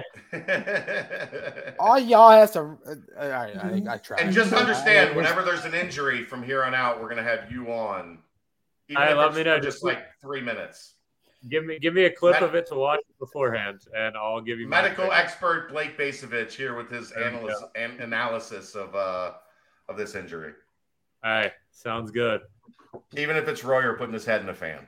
There we go. Yeah, I mean, I've seen plenty of Royer injuries. There's just I'm surprised what's going on up there. Royer, you want to tell him of- bye? What? You want to tell him bye? That like that's your boy.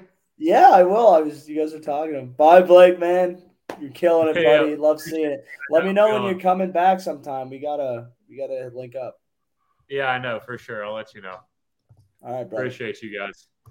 Awesome. Appreciate you, Blake. Thanks, man. Awesome Thanks, stuff. Blake. Thanks, Blake. See. Get us out of here, Brent. All right, guys. Well, another fantastic show. Uh, yet again, special thanks to Blake Bacevich. Special thanks to Quick Paper Supply. Special thanks to Danco Transmission. Uh, got two two basketball games this week. Stay locked in. Tulsa Wednesday night, midday Saturday home game against UCF. So stay locked into Bearcat Journal yet again. For all my buddies, all my pals, all my partners, this was another great BBP presented by BearcatJournal.com. See ya.